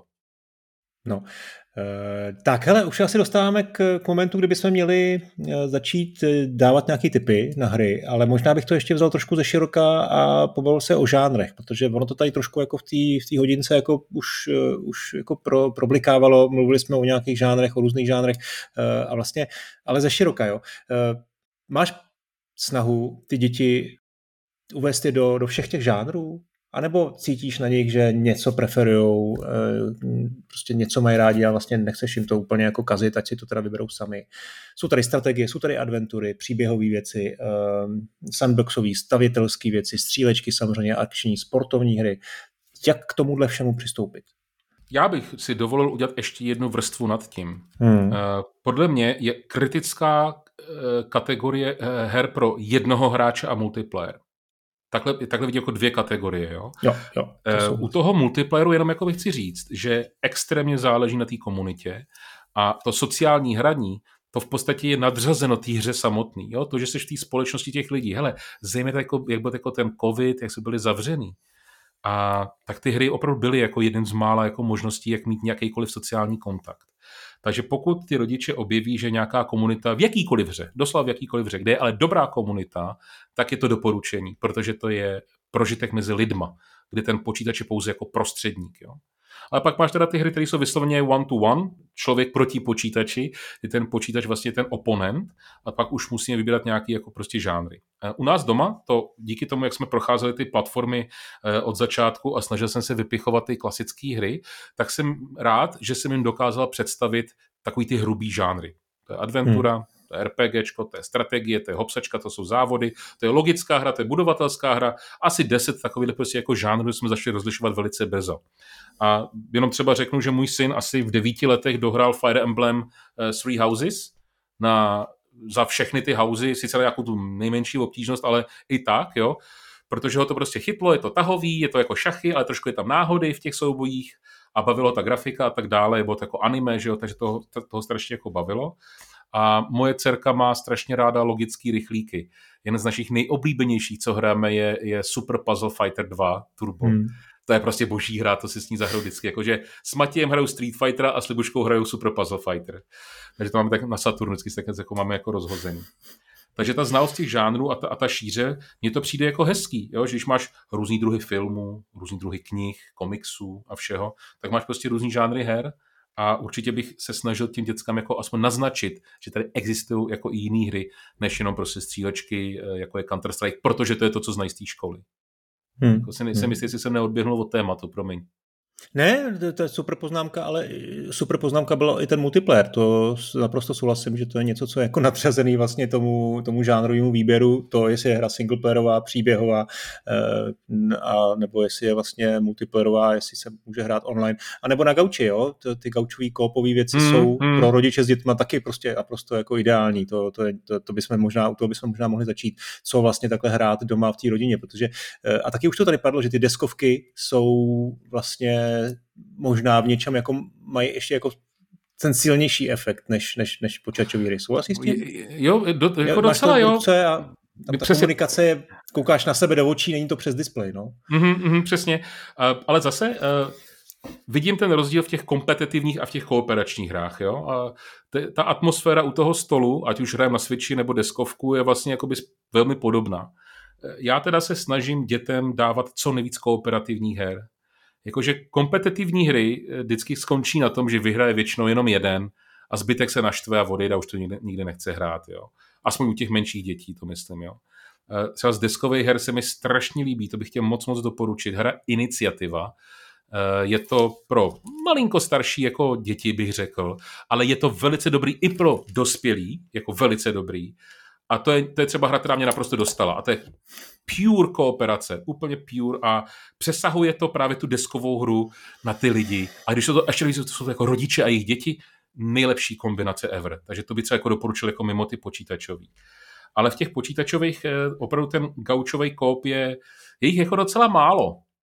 Jako takový jako fakt, fakt jako, jako dobrých, u kterých bys chtěl jako vydržet jako nějakou delší mm. dobu. Uh, u nás nejvíc uh, frčí jmenuje se to Unrailed, že stavíš, je to vlastně jako Pipe Mania uh, od Lucas Arts, ale místo trubky s vodou je tam vlak, který jezdí po kolejích a ty koleji končí a ty musíš stavět nový koleje. Takže musíš sekat dříví, těžit kámen, vyrábět koleje a sklást tomu vláčku, který pořád pomalinku jede dopředu, tak mu klást nové koleje, aby si se dostal do další zastávky. Moc hezká hra, je to čistý kop, ale jo, jsou tam taky takový ty třenice, jako ty si nenasekla dříví, ty si nenatěžila kámen a bacha, musíš donést tady kýbl s vodou, abychom dali prostě do mašiny na chlazení, jako no. To, to je takový blbý. Uh, pak se nám hrozně líbí uh, Lovers in Dangerous Space Time. Hmm, to je asynchronní, tam každý má svoje vlastní úkoly, viď? To je Přesně tak. No. A, a, je hezký, že když jsme to hráli poprvé, jakože ve třech, jo, tak, tak nám to jako šlo, měli jsme takovou jako dobrou radost a pak to byl nějaký, já nevím, pátý level a přituhla obtížnost, víš? Jo, jo, jo. Tak jsme začali přemýšlet, jak to jako udělat a stříleli jsme ty role prostě a tak dále. A jo, nakonec jsme to právě dali a ten pocit toho skupinového jako vítězství a toho zapojení, to tam eh, jako hrálo obrovskou roli v tom, že tu hru vlastně máme pořád rádi. Nedohrali jsme ji ještě mimochodem, ale jako hmm. moc se nám jako líbila. Uh, a když jde o ty kompetitivní hry, tak uh, hele, víš co, Duma a Quakea Na to je neulovím, jako jo. Když jsme byli učeníka v jeho herně na té šestce, tak on tam má sesíťovaný PC. A to bylo dobrý. To bylo součást jako nějaký té nostalgie trošku, víš, jo. Říkal, takhle jsme na těch, těch CRTčkách pařili prostě, teda na 386 tenkrát, dneska to jsou nějaký penty a už tam má čeněk. Uh, ale hráli jsme tam člověče Quakea trojku. A v obě dvě moje děti, jako, jenom jako tři jsme byli, jako bez počítače, víš. Hmm. Tak ty děti se proti mě spikly. a to bylo super. To bylo super, ale to bylo fakt jakoby uh, situační zážitek, to hmm. není jako doporučení, hmm. ale zrovna to sedlo a to bylo skvělý. Ale od té doby děcka jako pochopili, že i tyhle ty deathmatche můžou být zábavný, i když jako prohráváš, jo. Oni byli tam naštvaní, já jsem jestli samozřejmě, že jsem v Quakeovi trojce vykropil, když byli dvě proti mně, jo. To nebyla ta pointa, ale bavilo je to, když se jim víc jednou za čas mě podařilo porazit, tak když jsem viděl, jak si oni dávají high five, moje děti, no tak to bylo boží, to jsem byl úplně nejpišnější otec na světě. Ale mhm. třeba doma na tom Switchi hrajeme Nidhogg. To je teda krutej deathmatchový multiplayer. Nemyslím krutej, jako, co se tam jako odehrává, ale je to fakt na nervy. To je vysloveně, to tě drásá. Jestli znáš, znáš Nidhogg? Jo, to je takový jako vlastně jedna, jeden na jednoho jako mlátička svým způsobem, ale jako v takový pixelový, velmi jako strohý grafice, jo. Ono to má druhý díl, který, mně se teda líbí ten první díl graficky mnohonásobně víc, i hudba, ale v tom druhém dílu jsou pár feature navíc, který bych to jako doporučil. A je to vysloveně jako přetlačovaná. Jako to zabíjení tam jako je, ale není tak jako důležitý, ale to, že se přetlačuješ od ty obrazovky jako víc doprava, víc doleva, to je úplně skvělý. A je to hlavně takový rychlý a instantní. Jako si si rychle něco zahrát, dáš si Nidhogg a protože má extrémně jednoduchý ovládání, tak to děti preferují víc než toho Street Fightera, který je pro ně přece jenom jako moc, uh, moc složitý. Asi, asi poslední, co bych jako řekl, u čeho trávíme čas společně, u té obrazovky jsou fakt třeba ty hry o té Amanity. Jako Samorosta jsme teď spolu prostě do, eh, do, dohrávali, Machinárium jsme dohráli nedávno, chci jako koupit ty no, nějaký ty novější hry. Tam jde fakt o to, že fakt jako sedíme jako rodina, sice máme jenom jeden gamepad, občas si ho půjčujeme, občas třeba jenom jedno dítě to ovládá, ale ta komunikace mezi náma a dětma tam prostě probíhá živě a to je skvělý. Takže to, to, to si myslím, že by mělo být. Jo, mě, jsme ty žánry prostě, jo, mě jsme nějaký autíčka, závody, um, 2D hopsačky, platformovky, toho Mária jsme zmiňovali, máme tady RPGčka, jako je ten uh, jako je ten Fire Emblem, jsem říkal, jo, ono je dobrý ty žánry prostě mít aspoň hrubě zmapovaný a hledat, co těm dětskám dělá prostě nejlíp a určitě jako, aspoň, hlavně ze, jako ze začátku určitě být u toho s nima co nejvíc, jo. Hmm. Je to stejné, jako když je učí, učíš jezdit na kole, to nemůžeš nechat uh, dítě samotný. A pokud už to hrajou sami, tak je aspoň dobrý větra, co hrajou, no a s kým. No, hele, já ještě přidám pár tipů k těm, k těm gaučovkám určitě. Eh, to, to, to samozřejmě si taky jako nemůžu nechat ujít. Tak Overcooked, eh, to je kuchařská hra, kde zase všichni eh, plnějí, každý takový asynchronní, že každý má nějaký úkoly, každý si něco vybere. Je potřeba u toho hodně komunikovat. Ze stejného ranku je Moving Out, teď zrovna tento týden vyšel druhý díl, kde se stěhuje, to znamená až jako tři, čtyři lidi můžou, můžou vlastně současně stěhovat věci a samozřejmě jsou tam i rozměrnější předměty, který z toho bytu musíte odstěhovat, takže u toho, u toho samozřejmě se hodně, hodně nahlas mluví a taky nadává. Eh, co je skvělý a musí padnout keep talking and nobody explode. Oh, to mám strašně, no jasně, to je, ale furt na to nemůžu najít hráče. Vždycky ty lidi, jak to s nimi chci hrát, tak oni se to strašně bojejí a odehrajeme si jako jednu, dvě mise, všem se to líbí, ale už se tomu nikdy nevrátíme. Já zoufale eh, scháním hráče na hmm. Keep Talking. Takže to je hra, ve které vidíte jako bombu, ve které vidíte vlastně kufřík, kde jsou různé takové jako elektronické součástky a samozřejmě barevné dráty, které je potřeba nějakým způsobem jako pře, pře, přestříhnout. Eh, zkrátka pokaždý, když to spustíte, tak ten způsob, jak ten časový, v časovém limitu um, um, vypnout tu bombu je odlišný. A vy si k tomu stáhnete v pdf manuál, nebo si otevřete na mobilu mobilní stránku, nebo na, na, na jakýmkoliv jiném zařízení. Já to mám teda hráč... pořád Promiň, já, já nosím s sebou ten manuál vytisknutý v tašce ano. pořád non-stop. No výborně, vidíš, takže, takže si prostě všichni můžou vzít eh, ten manuál vytištěný i třeba, a mimochodem je přeložený do češtiny, to znamená, ta jazyková bariéra tady, tady vlastně taky padá, jo? ten manuál má jako několik desítek stran a je v něm potřeba najít zkrátka eh, ten, ten správný způsob, jak to, jak to, jak to vlastně defuznout, jo? a to je po každý jiný. To znamená, je to vlastně, dá se říct, taková desková hra, společenská věc, která je po každý prostě znovu a znovu jiná. Eh, další věc, kterou jsem chtěl doporučit, a to je teda trošku kompetitivní, tak to je Tower, eh, Tricky Towers. Eh, to je takový Tetris klon, ve kterém, nebo Tetris, otáč, obrácený Tetris, ve kterém až čtyři hráči současně na jedné obrazu se stavějí zeď, eh, je to taková ta Jenga trošku, jo, aha, aha, tam aha. jako stavíš a tím cílem je uh, Zkrátka postavit tu zeď, aby, aby byla stabilní, aby vyrostla co nejvíc a dosáhnout určitýho, určitý úrovně. S tím, že ty trošku můžeš škodit i ostatním, protože když se ti daří, tak, eh, tak tam k tomu, tomu soupeřům padají e, nějaký kostky, které pochopitelně většinou padají, takže jim, že jim uškodí. E, takže to je taky, to je taky fajn, fajn věc na nějaký jako domácí mejdany a narozeniny, kdy, kdy třeba chcete ne úplně jako něco stavět a něco sami společně dohrát, ale, ale třeba se i trošku jako poměřit a prostě mít tam nějakou soutěživost. Uh, tak jo, to, to byly ty gaučový. A chceme ještě teda říct nějaký typy, řekněme, v těch Já. dětských žánrech, nebo ještě, ještě něco máš? Takhle, ještě co bych jako doplnil, a to bude strašně jako vlastně nesmyslný, to, co řeknu, jo. Mě nejvíc ty fascinují ty asynchronní multiplayery, jo. Zmiňovali ano, jsme tady ano pár her, tak je to veliká škoda, že, že konzole Nintendo Wii U se nechytla, ale kdybyste náhodou ji někde měli, tak eh, na Wii U jsou výborné asynchronní hry, které jsou i vhodné pro děti. Konkrétně Nintendo Land obsahuje několik takových asynchronních miniher, které jsou opravdu skvělý. Jako, jsou to jednohubky, jo, na gauč, jasně, zahraješ si to jako půl hodinky a stačí ti to.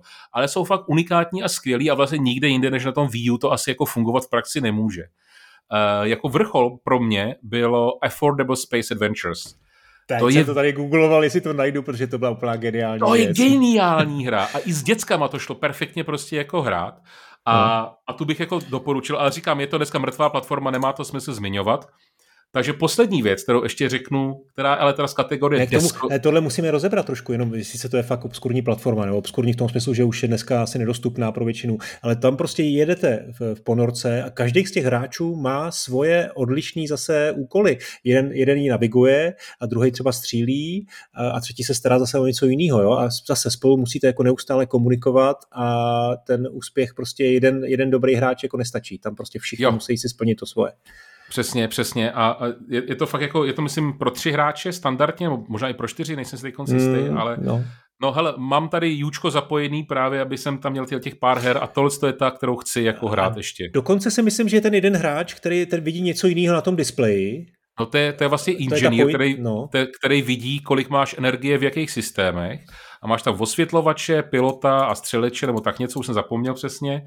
A oni podle toho, jestli jsi v radiační zóně nebo moc velký tlak, dochází ti energie, tak ty musíš vlastně říkat těm ostatním, co můžou dělat, ale nestíháš věnovat pozornost té velké obrazovce, kdy vidíš to okolí okolo té svojí raketky, takže ty ti zase zpátky říkají, no jo, ale tady před náma je ryba, my musíme se střelit, jo, a nemáme energii, co máme dělat.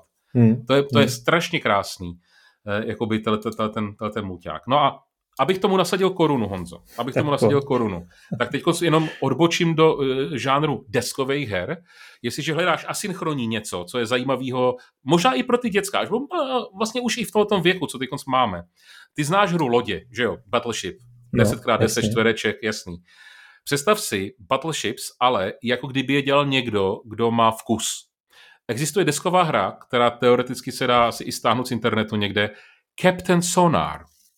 Je to souboj dvou týmů, dvou ponorek, který spolu cestují po mm, nějaký jako fiktivní prostě mořské oblasti a musí se vzájemně sestřelit. A jde o to, že ty dva týmy normálně mluví nahlas. Plujeme na sever, plujeme na jih, ale ty kapitáni, vždycky máš jednoho kapitána v té ponorce, ty rozkazy můžou dávat pouze na základě toho, co jejich pobočníci a inženýři z podpalubí říkají, že vlastně je možný. Na co máš energii? Když poplujeme na sever, tak se nám poškodí torpéda. Když poplujeme na jih, tak se nám poškodí motor. Může dávat různý rozkazy. A for je v tom, jako poslouchej, ta hra se hraje v reálném čase. Hmm. To není, že se jako střídáte. To se hraje furt kontinuálně a cílem je najít ten druhý tým, tu druhou ponorku a sestřelit jí. Musíš na to mít teda bohužel 8 hráčů, ale jako když se sejdou třeba dvě rodiny, tak si neumím představit lepší asynchronní jako multiplayer kooperativní deathmatchový zároveň, kdy prostě jenom hlásíš střílím a mina vybuchla na E4 a všem hmm. se zatají dech a počítáš, takže kde jsi stál ty? A začal dávat jiný příkazy a takhle. Kapitán Sonar je taky takový jako vrchol asynchronního multiáku v deskových hrách v reálném čase. Extrémně doporučuji. Hmm, hmm. No hele, ještě jsme prostě spoustu to neřekli. It Takes Two, taky úžasná příběhová hra, která je přímo postavená na tom, že nejde hrát ani vlastně v singlu, musíš ji hrát ve dvou. Ta obrazovka je rozdělená uh, na split screen a potřebujete mít druhého hráče. Unravel 2, vlastně v podstatě obyčejná plošinovka, moc krásný hmm. vizuální styl, singleperová skákačka, ve který ale hrajete takovým prostě modrou a červenou postavičkou, je potřeba uh, spolupracovat opět. Uh, Sackboy, jo, na PlayStation a vlastně už v poslední době na PC, prostě klasická plošinovka 3D, ve který se dá hrát uh, až ve čtyřech, jo. Uh, no, hele, mohli bychom pokračovat dál dál. Pojďme ještě trošku jako ty jiný žánry, klasický, uh, to už jsme vlastně taky řekli, střílečky. No prostě... hele, tak ještě bych zmínil, jako, že co, co děcka hodně tahne v nějakém věku, jsou Pokémoni. Jo, Aha. obecně takový ty sběratelské hry, jako mít něco kompletní, nějakou sbírku, to má milion samozřejmě různých jako variant. E, ty mi přijdou jako dobrý, mimochodem. Já sice nejsem jako fanda Pokémonů osobně, ale určitě jsem ty děcka v tom podpořil. Nám to vlastně potom otevřelo bránu do těch karetních her, který mám jako velmi rád e, u těch Pokémonů a potom Magic the Gathering a tak dále. Takže to by přišlo dobrý. Pak se mi obecně líbí takový ty hry, kde jako pečuješ o zahrádku když to jako takhle jako zjednoduším, jo. Farmářský, jakože. Nebo, Far, farmářský, nebo, jo. jo. jo. že ně, takhle, jedni moji známí mají prostě kluka osmiletýho, který si fakt ujíždí na farming simulátoru a přeju mu to a vypadá to jako skvěle, ale máš takový ty hry, jako je to Monument, Monument Valley třeba, jo, nebo, nebo Stardew Valley. Nebo Stardew Valley. Hmm, Stardew Valley.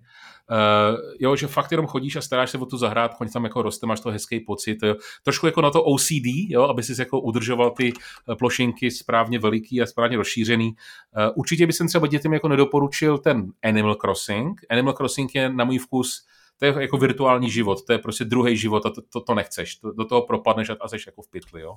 Ono to hmm. vypadá rostomle na Nintendo, ale, ale to bych nedoporučil. Ale jinak jako skoro, jo, je ten Harvest Moon a jo, z téhle série, ty hmm. farmářských her, to mi přijde jako dobrý. Ten Stardoll je asi, jako, myslím, že ten hlavní titul, který by vás měl zajímat, protože ten podporuje už i multiplayer pro čtyři hráče a je to taková ta klasická pixel artová grafika ze shora a je to i na všech platformách, včetně, včetně Switche. Vůbec ten Switch si myslím, že je asi jako pro, pro úplný lajky první platforma, na kterou, na kterou by rodiče měli, měli myslet, protože jednak je to handheldový přístroj, eh, ale jednak prostě to Nintendo je, je trošku víc zaměřený na, na, na děti a hmm. na na, rodinu, na, na, hraní, na hraní vlastně v rodině, takže tam najdete spoustu těch jejich klasických plošinovek, eh, sérii Mario určitě zmiňovat nemusíme, eh, Kirby, eh, Yoshi a podobně. A ty jsou opravdu, jak už jsem vlastně tady na začátku zmínil, v nějaké situaci jsou často vymyšlený tak, aby je prostě zvládli hrát i malí děti, za prvý, a za druhý, aby je zvládli hrát rodiče s dětma. To znamená, často tam prostě je nějaká ta asistence toho, toho druhého hráče, který opravdu už není prostě třeba s tím Kirbym, nehraje toho, toho hlavního, tu hlavní postavu, to může hrát ten tatínek nebo maminka a ten druhý hráč prostě jenom, jenom vlastně ovládá nějaký kurzor a třeba sbírá předměty a asistuje. Ale není to úplně jako pasivní, pasivní divák, tak to je taky super. No, abych to doplnil, tak uh, zmínil se tady jednu mrtvou platformu toho Wii U, tak je tady ještě druhá mrtvá platforma Wii, uh, ale těch pohybových her tam bylo hmm. taky pár a byly dobrý. I, nebo zejména pro děcka, i s těma rodičema. A třeba na Switchi máš aspoň ty sporty, já vím, že třeba nejsou tak dechberoucí jako 2006 byly ty původní sporty, jo? ale když chceš těm dětskám dát něco jako novýho, co by jako mohlo zaujmout, hele, Just Dance u nás strašně frčí, hmm. jako dneska už tolik ne, ale jako holky, Určitě. ale tam, tam už jsme se dostali do té fáze, že už to hraješ bez konzole jenom pustíš na YouTube to video a jenom prostě aha, jako si, aha. jo, ale to je, to je skvělý, to je skvělý, jo. Ale aspoň ty sporty, jo, ten tenis a bowling já a takhle. Promiň, já tam vidím za tebou pohybovou uh, taneční pod, podložku, je to? No, je samozřejmě, to mám tady DDR, samozřejmě, no. no ok, tak to vidíte s těma pohybovými hrama, máte svoje zkušenosti. Co bych naopak možná nedoporučil, um, určitě i jako ze zdravotních důvodů, tak to je VR, virtuální realita, samozřejmě hmm. jako pro, pro dospělý hráče je to, je to super věc, uh, zejména pro ty, pro ty z nás, kteří naštěstí netrpí tou kinetózou, tím problémem uh, vlastně zdravotním, kdy, kdy vlastně vidějí, že se jim dělá nevolno z, z té virtuální reality, ale u dětí je potřeba opravdu dbát na to, uh, jestli, protože tam samozřejmě jsou věci, které ještě nejsou úplně do, dokonale jako známý, jak to může poškodit jejich zrak. Jo? Takže uh, pokud se nepletu, tak prostě do 12 let se to nedoporučuje téměř vůbec, já se přiznám, že jsme to jako s chlapcema, jako s klukama vyzkoušeli, ale opravdu jsem dbal na to, aby to bylo prostě třeba pětiminutový, pětiminutová jako jenom, jenom session a, a pak jsme, jsme to hned sundali a moc často to jako neopakujou. Uh, takže na virtuální realitu si, si naopak dejte trošku pozor, samozřejmě potom už po nějakým 15. roce asi, asi to je, je jako bez problému. Hmm, při, připomněl, když vyšlo 3DS, tak taky byly hmm. hrozný, že do sedmi let by to děti neměly používat zapnutý ten 3D efekt. Já jsem to měl vždycky hrozně rád. Hele, hmm. ale Honzo, a, abychom se tady zase zbytečně dlouho nekopali do zadku, no. já jsem ti poslal přechůlkou odkaz nějaký. Ano. A no. protože tohleto téma uh, hraní s dětma není samozřejmě poprvé nakousnutý. Teď nedělám žádnou placenou propagaci, poslal jsem ti odkaz na nějakou wiki nějaký nezávislý společnosti, která se snaží pomáhat rodičům přesně v těchto otázkách, aby je dokázali uvést do problematiky, do té terminologie prostě a tak dále. A já jsem na této wiki taky přispěl eh, několika článkama, hlavně teda o Nintendo, o Minecraftu, to, co jsem vlastně o tom dneska tady mluvil, ale na této wiki je spousta dalších jako zdrojů a zajímavých informací, který jednak schrnují to, co jsme říkali my tady a je tam, je tam o dost víc. Jestli bych tě mohl hmm. poprosit, jestli by si tohle tam hodil do nějakých show notes, určitě, to by bylo určitě, fajn. je to krátká adresa, pro jistotu to řeknu i tady, hry.amentum.cz, uh, odkaz najdete tady v popisku a jak říkal Dave, je tam nejenom takový ty základní informace, uh, co se vlastně uh, pro ty děti hodí a co nehodí, jak jim nastavit obrazovku, jak hledat hry na Steamu uh, a jak vlastně ty hry hrát s nima i bez nich, jo? Uh, ale zároveň tam jsou i typy na konkrétní žánry, ať to jsou prostě standboxy, strategie, na pohybové věci, na to, jak vybírat ten hardware, kterou konzoli si koupit. Takže to opravdu docela klobouk dolů koukám, že to vypadá hodně zajímavě i možná konkrétnější informace s tím Minecraftem si poradí, jak vlastně co tam kde najít, to je perfektní. Takže to je super tip hry.amentum.cz. Tak jo, hele, Dave, já myslím, že to pro začátek stačilo, jako, kdyby náhodou... Jako, jako otvírák dobrý si myslím na to téma. jako no. otvírák dobrý. Já teda tady udělám samozřejmě výjimku a e, my jsme si pověděli hodinu 40 téměř, tak já celý ten, ten podcast jako nechám samozřejmě v bezplatné verzi dostupný, protože jsme tady řekli spoustu jako důležitých věcí e, a zejména ke konci jsme řekli i spoustu typů, tak to, tak to prostě nechám přístupný pro všechny. Na druhou stranu, pokud by vás zajímalo víc, tak e, jak už jsem avizoval na začátku, mám tady tři malý rozhovory, menší rozhovory s dalšíma třema eh, kamarádama, který taky mají třeba trošku odlišné zkušenosti s těma dětma, eh, tak, eh, tak to najdete prostě v bonusech, pokud, pokud si předplatíte ten podcast na platformách Hero Hero nebo Gazetisto. Dave, tobě děkuju, já jdu hledat nějakou, nějakého psychologa nebo psycholožku, protože určitě se musím o tom pobavit s někým i trošku odborným způsobem, mm-hmm. ale super, za začátku jsem měl některé momenty, kdy to mě úplně jako uzemnil, to byly jako, jako silné chvíle, ty, ty některé věci, tak eh, to, za to děkuju, ale děkuju samozřejmě i za ty úplně obyčejné typy na hry a ať se daří tobě, ať se daří tvým, tvým, tvým dětem a celé rodině a budu se těšit zase někdy. Tak jo, ale díky moc Honzo, měj se krásně, ahoj. Ahoj.